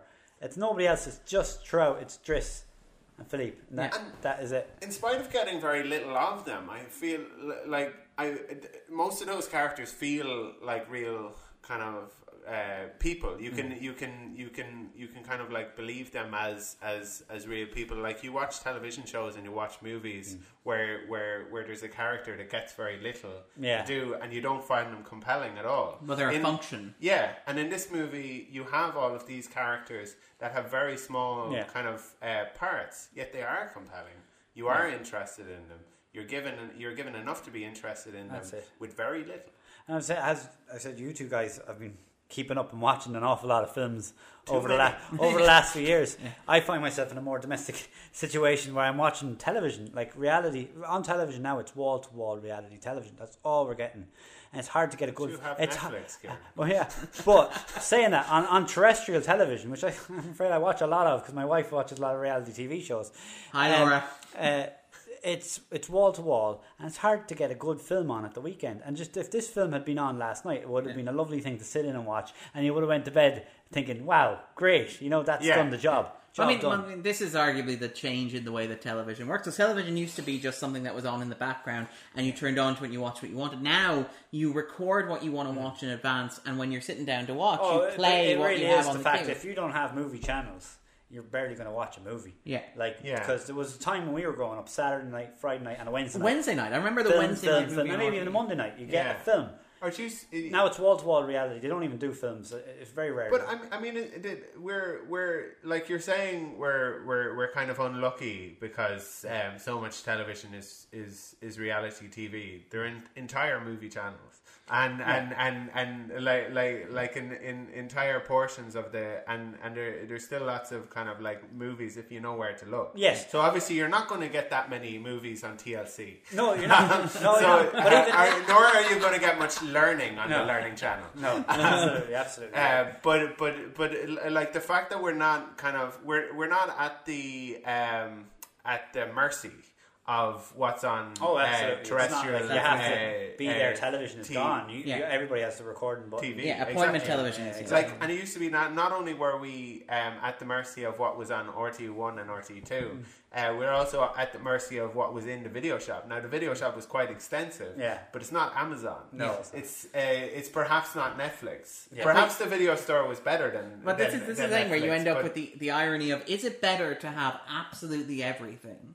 because or to movies like this. yeah or to have a curated one where you would hope and again that depends on who's doing the curating like if you're lucky enough to have a video store where the guy behind the counter is willing to say look if you branch out and try this it's a French film I know you don't like French films but you can you know give it a go Well, it's the weird thing is that like people complain that there's crap on Netflix. It's like, of course, there's crap. People like crap. of everything is crap This is it. Whoa, When you The- say crap, what are we talking about? Exactly, it depends on like what you What what, your tastes what, you mean. Absolutely. Yeah. So 'Cause- like, why why Yeah. why why not have Yeah. Adam Sandler Well, movies? I'm sure if people is, stop Net- watching Netflix them, is they'll stop Netflix for a making reason. You're going to have your Siege of Jadotville, and then you're going to have your, Yeah. you know, uh, RuPaul's Drag Race, Like- side by side. You know, you're going to have a film and something else. I mean, like, yeah, like- that's what everything is. We're getting Alfonso Cuarón's Roma. We're getting like the Last King of Scotland. You're We're getting every the, uh, episode of Deep Space Nine back to back. Where else can you get that? Like, Yeah, you're you're getting like Hold the Dark. You're getting all this. You're getting the Irishman with Martin Scorsese. Like, Right. and it feels like that's a small price to pay if you have to put up with occasionally Adam Sandler movies. But the thing is that but you, you don't, have to watch them. put up it. With exactly. You can Yeah, flip yeah. Through. You Like, flick nobody through. People makes you complain watch. about that, like a gun is being held to your head. you have to watch this Adam Sandler uh, movie. and like at Netflix, I'm sure they've set up your own kind of personal what you Yeah. want, and you And add your recommendation- You can curate I- People are just too lazy to I, create. I will never see an Adam Sandler movie in my recommendations. I am fairly certain. Yeah. Um, because Netflix knows me. You know that Netflix actually. I realize we're not talking about a Netflix movie, but they go to the level of granularity of picking the picture that you see for an individual series because they've gauged what you'll respond to.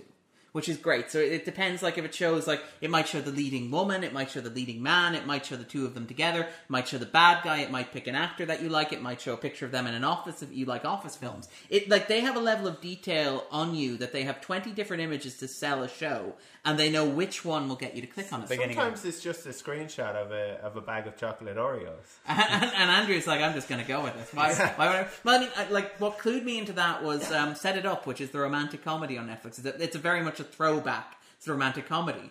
But like for everybody else, it was showing these hip, young, sexy people who were starring in it. Who all, who all, all, the, all the kids love. Um, you know, What like was it showing for you, Darren? it showed me the background beta couple played by Taye Diggs and Lucy Liu because it understood that that's what Darren was here for. Yeah. it's like '90s stars. That Can is we put the yeah, 90s? like that is crazy. Like, Dar- that- that's the beginning. It got of me to click on it. I That's did the beginning of it. Skynet. Like that's the end of the world. That is. Darren is Darren is white Irish in Ireland, but is also a minority in the sense that Darren is a very special kind of person. He's a unicorn. Yeah, I'm, I'm very and, and they, they recognize that. Netflix. It's understands. terrible. You watch one UFO conspiracy documentary, and next thing you know, it's like, you know, You- you flat earthers. All of a sudden, I like the idea that Kieran's Netflix feed is just all this crazy conspiracy. well, mine's a mix because my wife and I share it, so it's like you know, RuPaul's Drag Race and then UFO conspiracies. you know, I, I remember I watched like Here Comes the Boom because I wanted to see what a UFC um, movie would be like and uh, what what what it would be like and how kind of Here like comes it the would. boom is one with Kevin James, right? Yes, yeah, yeah. So now it suggests Adam terrible Sandler Adam Sandler, Kevin James movies to me.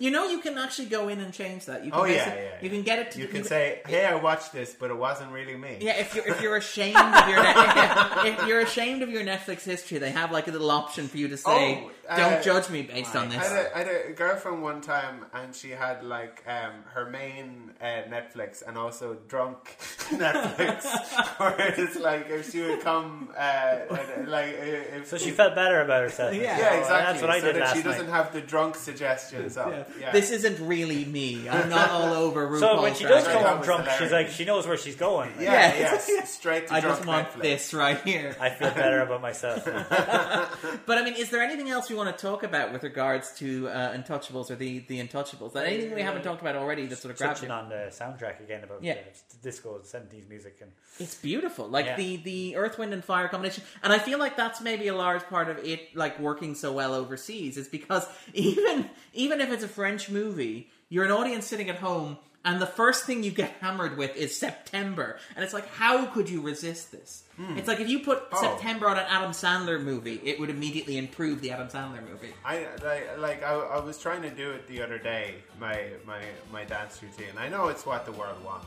I know. Um, is to is is is to see it again, but um, I mean, if you actually have the DVD, we can upload it to a YouTube channel, and I mean, we're like the world needs to see. I this, don't think Andrew. it was my best performance. Okay. Yeah. But uh, they, they, uh, we'll we'll we'll we'll we'll have a look at putting it up Okay, just it'll be behind the paywall. behind the paywall. Exactly. oh, actually, yeah. you have to find the paywall. Because maybe I'll set up a GoFundMe. see, see, see if there are, are any of like up to hundred listeners might, might might might be interested in. Well, A video Andrew dancing to September. yeah, yeah, and put it put it for for the for the char- uh, charity was a loan. Uh, Oh. that, it- that that was raising money for. Oh, in So that case, may- you should, yeah. yeah, yeah, Is yeah. it? Maybe Yeah, if yeah, people want to. Um, that's very hubristic to think that people will want to watch the video. But whether you want to watch the video or not, You um, want to support a here's charity. plug for a loan. yeah, you want to. And Yeah. what kind of they- dance moves are we talking about? It was, I like- I like it that was we're- we're one, getting into two, selling this. Oh, no, I'm interested four, now. five, six, seven, eight. Listeners can't see this, but myself and Kieran are transfixed. What's it's hypnotic. It's like the dance of the seven like, veils. Um, strut, two, three, four. What's the one I was uh, trying to- Strut to the right, two, three, Oh, you four. were trying to floss. Up, Floss. three, Can you down, floss? Two, three, four. All the floss. ki- all the kids are doing So this it. was a disco um, dance off where where I had a um, a, a handlebar mustache and a uh, a perm.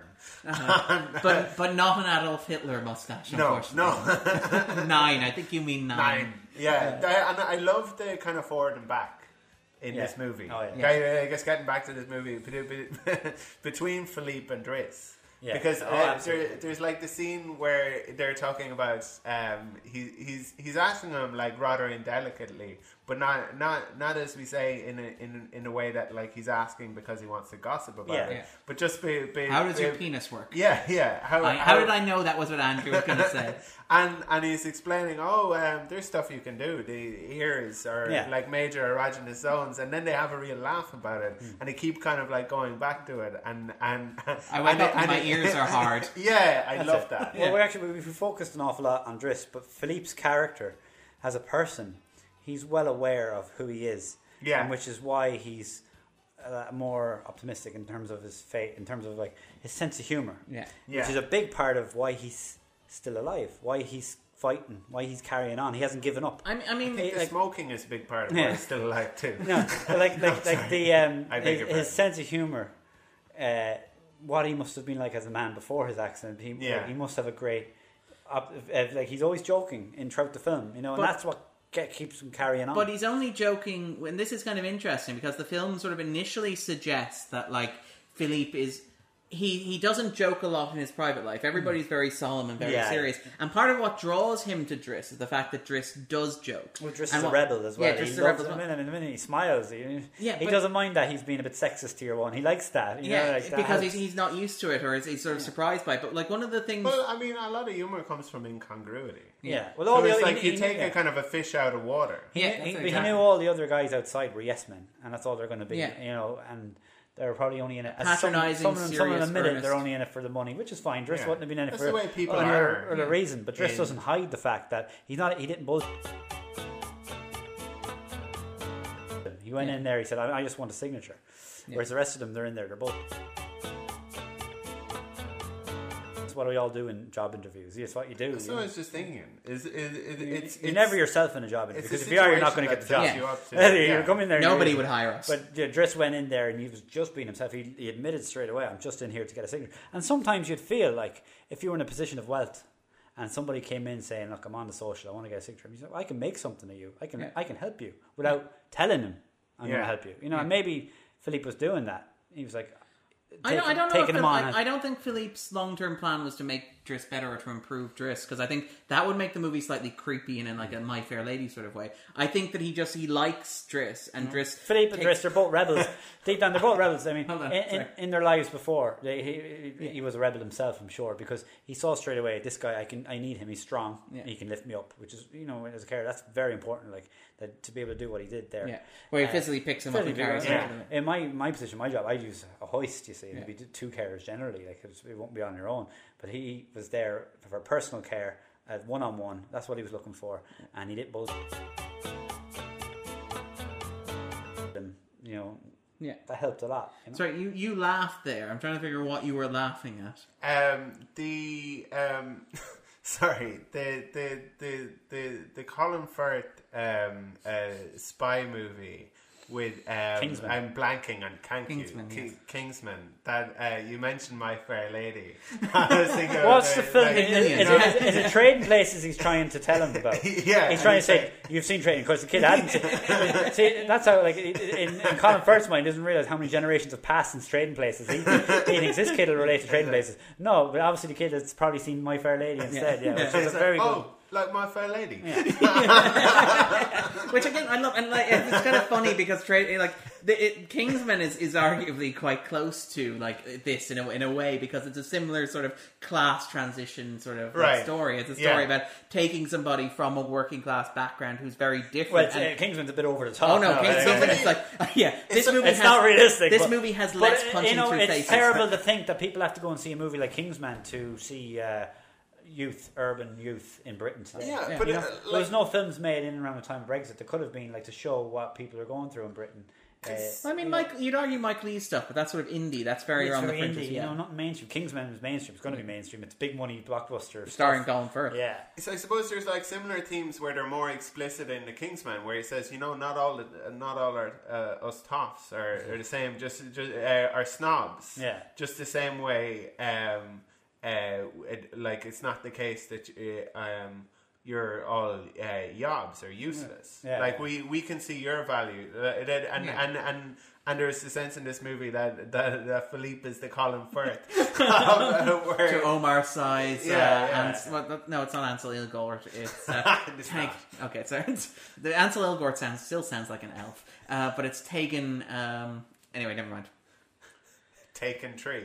Thank you for that. Well, you kind of wonder too. Did Philippe think to himself, you know, it's a big, it's a bit of an fu to everyone else around him because people are always Yeah. telling him what to Which do. I really appreciate. you know, you, you're going to get Driss when Oh, he, yeah. he knows his family aren't going to agree with it. But like, Oh, yeah, no, it, it is doesn't an act, matter, You're right that you it's know. an act of rebellion. Yeah, it is it like is. from Philippe as much as from from Driss. Philippe is very much enjoying. And Philippe was the first. He was first to admit that he is living the life he is living because of his wealth. He's still Oh, yeah. alive in his wheelchair because he has advantages. If he'd been living in the flats where Driss was living, he'd be dead. Well, that, that's it. He, says won't- like he, he says won't get the health care provided to live the life that he's yeah, living. it's very expensive, but I'm a very wealthy and Yeah, and he knows, Um, and he's the first to admit it. He's not, Yeah. afraid, he's not ashamed of his No. wealth. Yeah. He has the pictures in the gallery, and you know, some people Yeah. can be quite wealthy and live a more uh, restricted- Meager or meager something. life, if you will. Yeah, thank you. Or, or, or to be kind of um, a little bit ashamed of their wealth. Yeah, almost. yeah. yeah. Well, I think yeah, if you, you can. Uh, this is a scene it. where he, he goes shopping for like a forty-one thousand euro painting while asking to be fed M and Forty-one M's. and a half. Okay, to be clear, let's not undervalue it. That's a,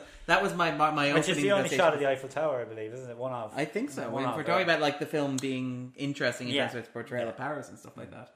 But yeah, just just even even things like that is, is kind of striking the way that it, yeah, Philippe is not ashamed of his wealth, but he's also not oblivious to the way in which it, it, it Driss lives. Yeah. I mean he's he's not really aware of it until Adama shows up, but he makes it clear that he saw enough in the interaction. I don't think the, he would have been unaware of it. Yeah, I mean, Yeah. like, you could look at it different ways without looking too much into it. But like Driss came from uh, poverty, I say, but uh, there was a family core there, lots of kids, families, mothers, fathers, whatever. Yeah. And then uh, Philippe found himself alone because his wife had died. Yeah, he has his daughter, and his daughter's estranged. and his daughter is, is adopted. Uh, even all the money in the world, you can't have kids at a moment's notice. That kind of thing. Yeah. You know, like the family isn't just guaranteed. yeah. All right, so I think that maybe wraps it up for this week, unless there's anything else that, that we want to talk about. Um, but I guess then the only thing left to do is to fire up the random number generator and take a look at the film that we will be covering next week. So, Andrew, I'm going to ask you just to wheel out the uh, the random number generator there, if you have a second. We've actually oiled it this time, so it's soundless. It's it's Yeah. silent. I mean, it's Yeah. silent. It's also deadly. But of depending on- WD forty will uh, will do that. Winning streak. Spin the wheel. and here it is. You've seen the the um, the random number generator before, Kieran. Yeah, so- it's a it's a high tech piece of equipment. I, I wouldn't dare go near it. Well, you're going to have to. Like, you're, I'm going to need you to press the big red button. if you Oh, I'm not prepared for this. I I was never told about any red button. Right? Okay, well, see the one over there. So if you could just, if you wouldn't mind just pressing that button there. talking about You're- Skynet. earlier. you're this is the beginning of Skynet. I press You're this gonna- button. It's I don't gonna. gonna want to pull the lever. Oh my god, he pulled the lever. Oh no! Okay, cool. I thought we said the red button. We did say the red button, but he's pulling the lever. Well, I've, got, I've, been, happens? I've just been handed launch codes here. I don't know what's happening. Perfect. I wonder what happens when you pull So the lever. We're the number that we'll be covering next week is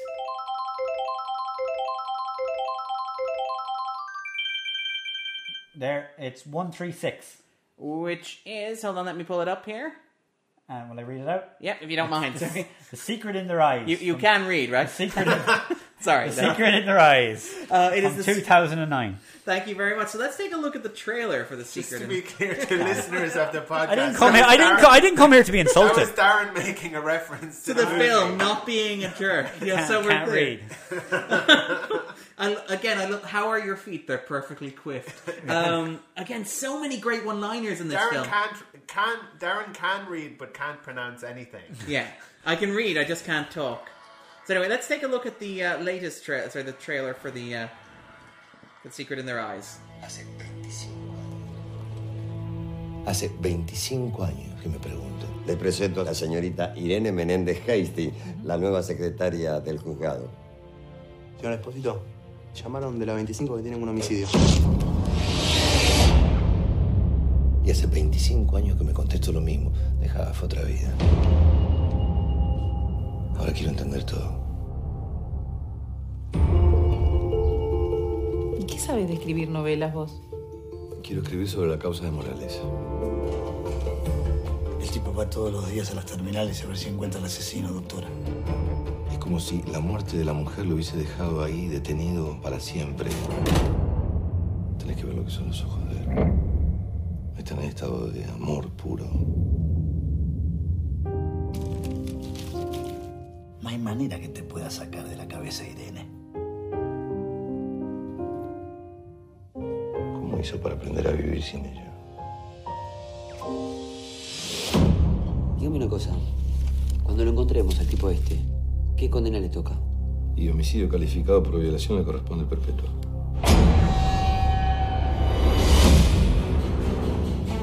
¿Sabes quiénes son? Mike Hammer, boludo. El asesino sabe que lo estamos buscando. El tipo puede cambiar de todo, pero hay una cosa que no puede cambiar. No puede cambiar de pasión. ¿Le puedo pedir un favor? No se meta.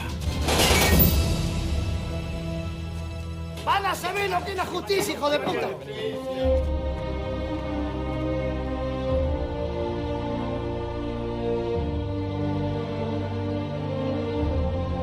Mi vida entera fue mirar para adelante. Atrás no es mi jurisdicción.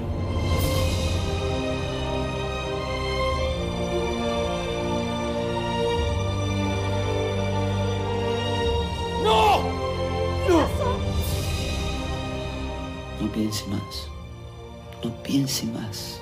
No se debe nada, tío. Lo que tomo yo lo pago yo y vos lo sabés. Los ojos hablan.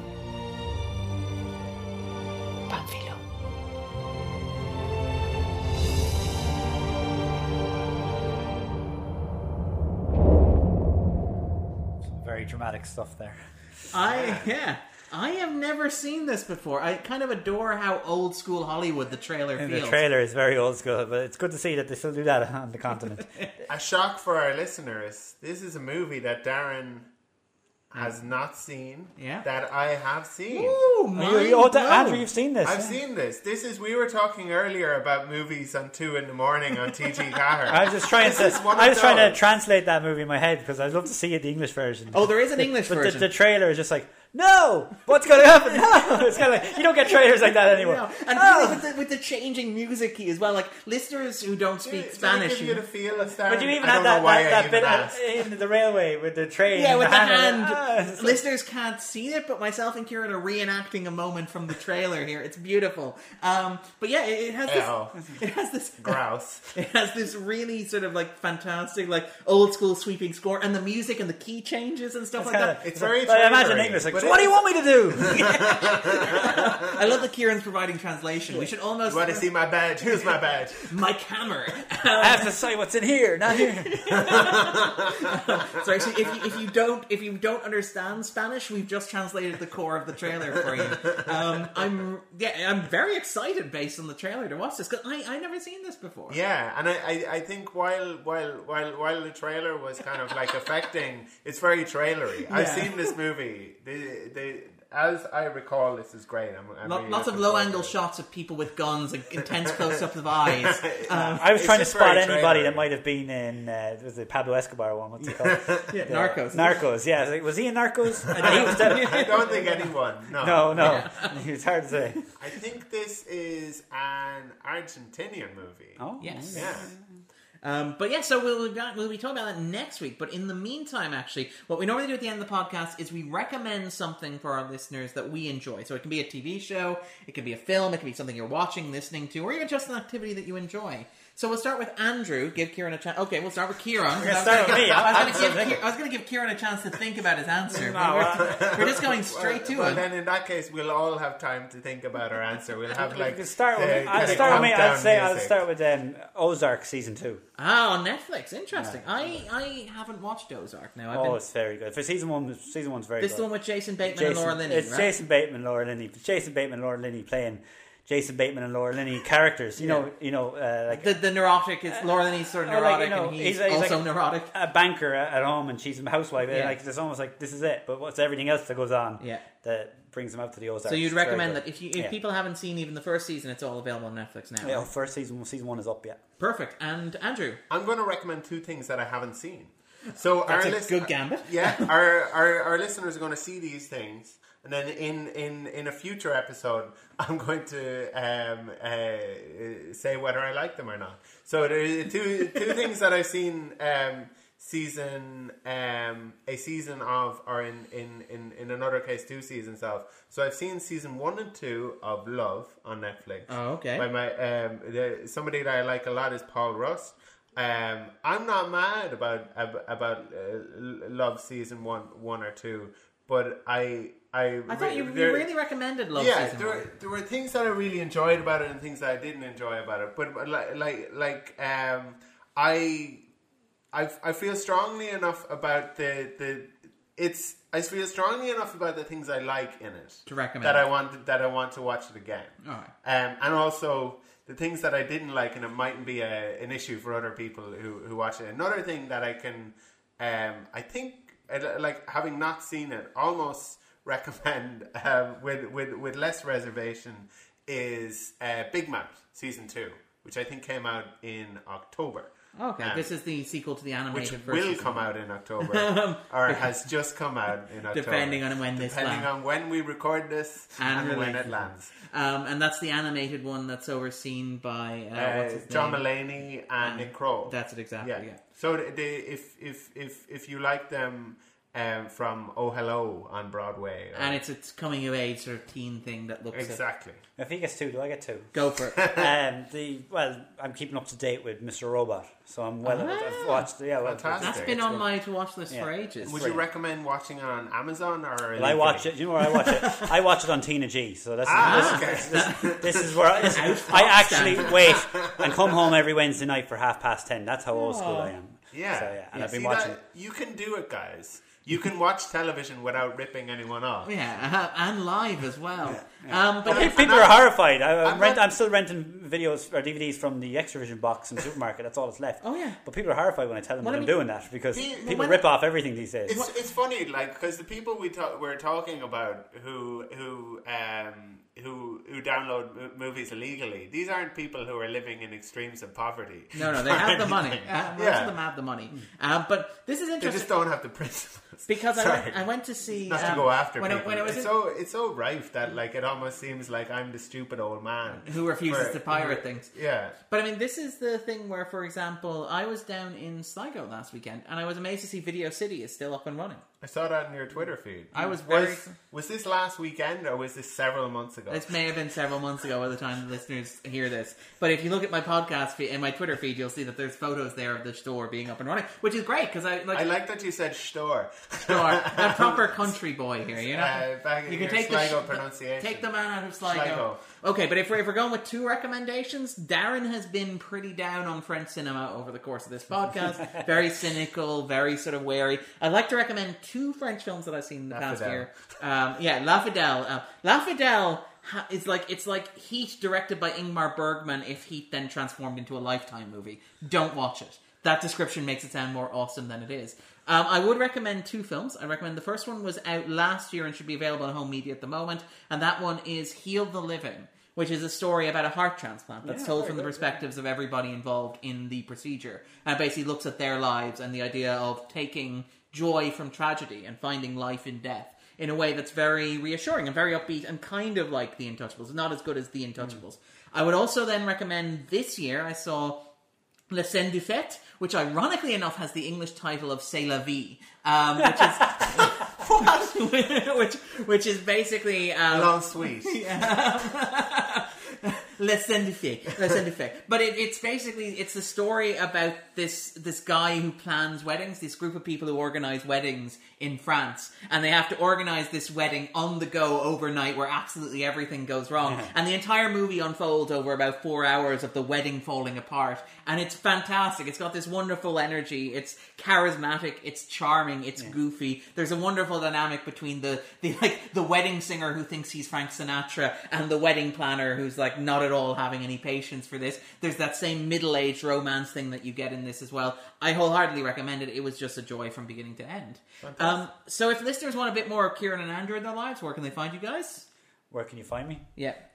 Like, where can you find me? Okay, Facebook, Under, Twitter, under the bridge. giving I do. I handjobs. do have a For handy Facebook. for candy. I do have a Facebook account but it's personal. and a phone number. I'm not giving you that. Andrew, on that segue, on that neat note. You have text messages on your plan. That yeah, would be useful. I, I, I do receive text messages. I can receive text. You're not on WhatsApp. Yeah. No. Um, unfortunately. But Andrew, are you somewhat easier to find if people have some candy and want some and want some Andy. I have a local post office. If you want to send me a wireless, uh, I can receive. telegram? Telegram, in yeah. Morse, please, if you don't Please, mind. yeah. Western Send up, Union. I only found out about Telegram. Titanic last week. Very sad. uh, send up smoke signals on the on the east coast of Ireland, and Kieran will be able to read them. Um, I, I, I, would, I would tell our listeners to search for my mukbang channel, which they won't find, Thank you, Andrew. and, and to look up the 250 on Facebook. Um, which is also not there. The 250 is available, however, on Twitter, where you can follow our Twitter account and see what we're up to from a, one week to the next. Um, you can also oh, give to ALONE. uh, they're they're they're a, uh, Yes. This this is from a few years ago uh, that I that I uh, did that thing with the Earth, Wind and Fire. But um, yeah, they're they're they're a charity in Ireland that um, specifically look at the issue of um, the elderly and specifically uh, issues around isolation and, and, and, and loneliness and providing services. And, and we'll tell you what, listeners, if um, if you want, if you're willing to donate a certain amount of money to ALONE, we will restage and refilm Andrew's Earth, Wind, and Fire dance for you. We'll create. I and, and I I will do this. Andrew Andrew will not be responsible for setting up the 250 YouTube channel to house it, but the 250 will get a YouTube channel and will house it. If you donate to ALONE um, and just let us know and basically just yeah, we will we will support that. I think that's a good cause. Cool. Yeah, All right, absolutely. cool. Follow us online, Stitcher, iTunes, SoundCloud, uh, at the 250 on Twitter. We'll be back next week when we'll be talking about the secrets in their eyes. Thank you very much, guys. Bye. Bye. Bye.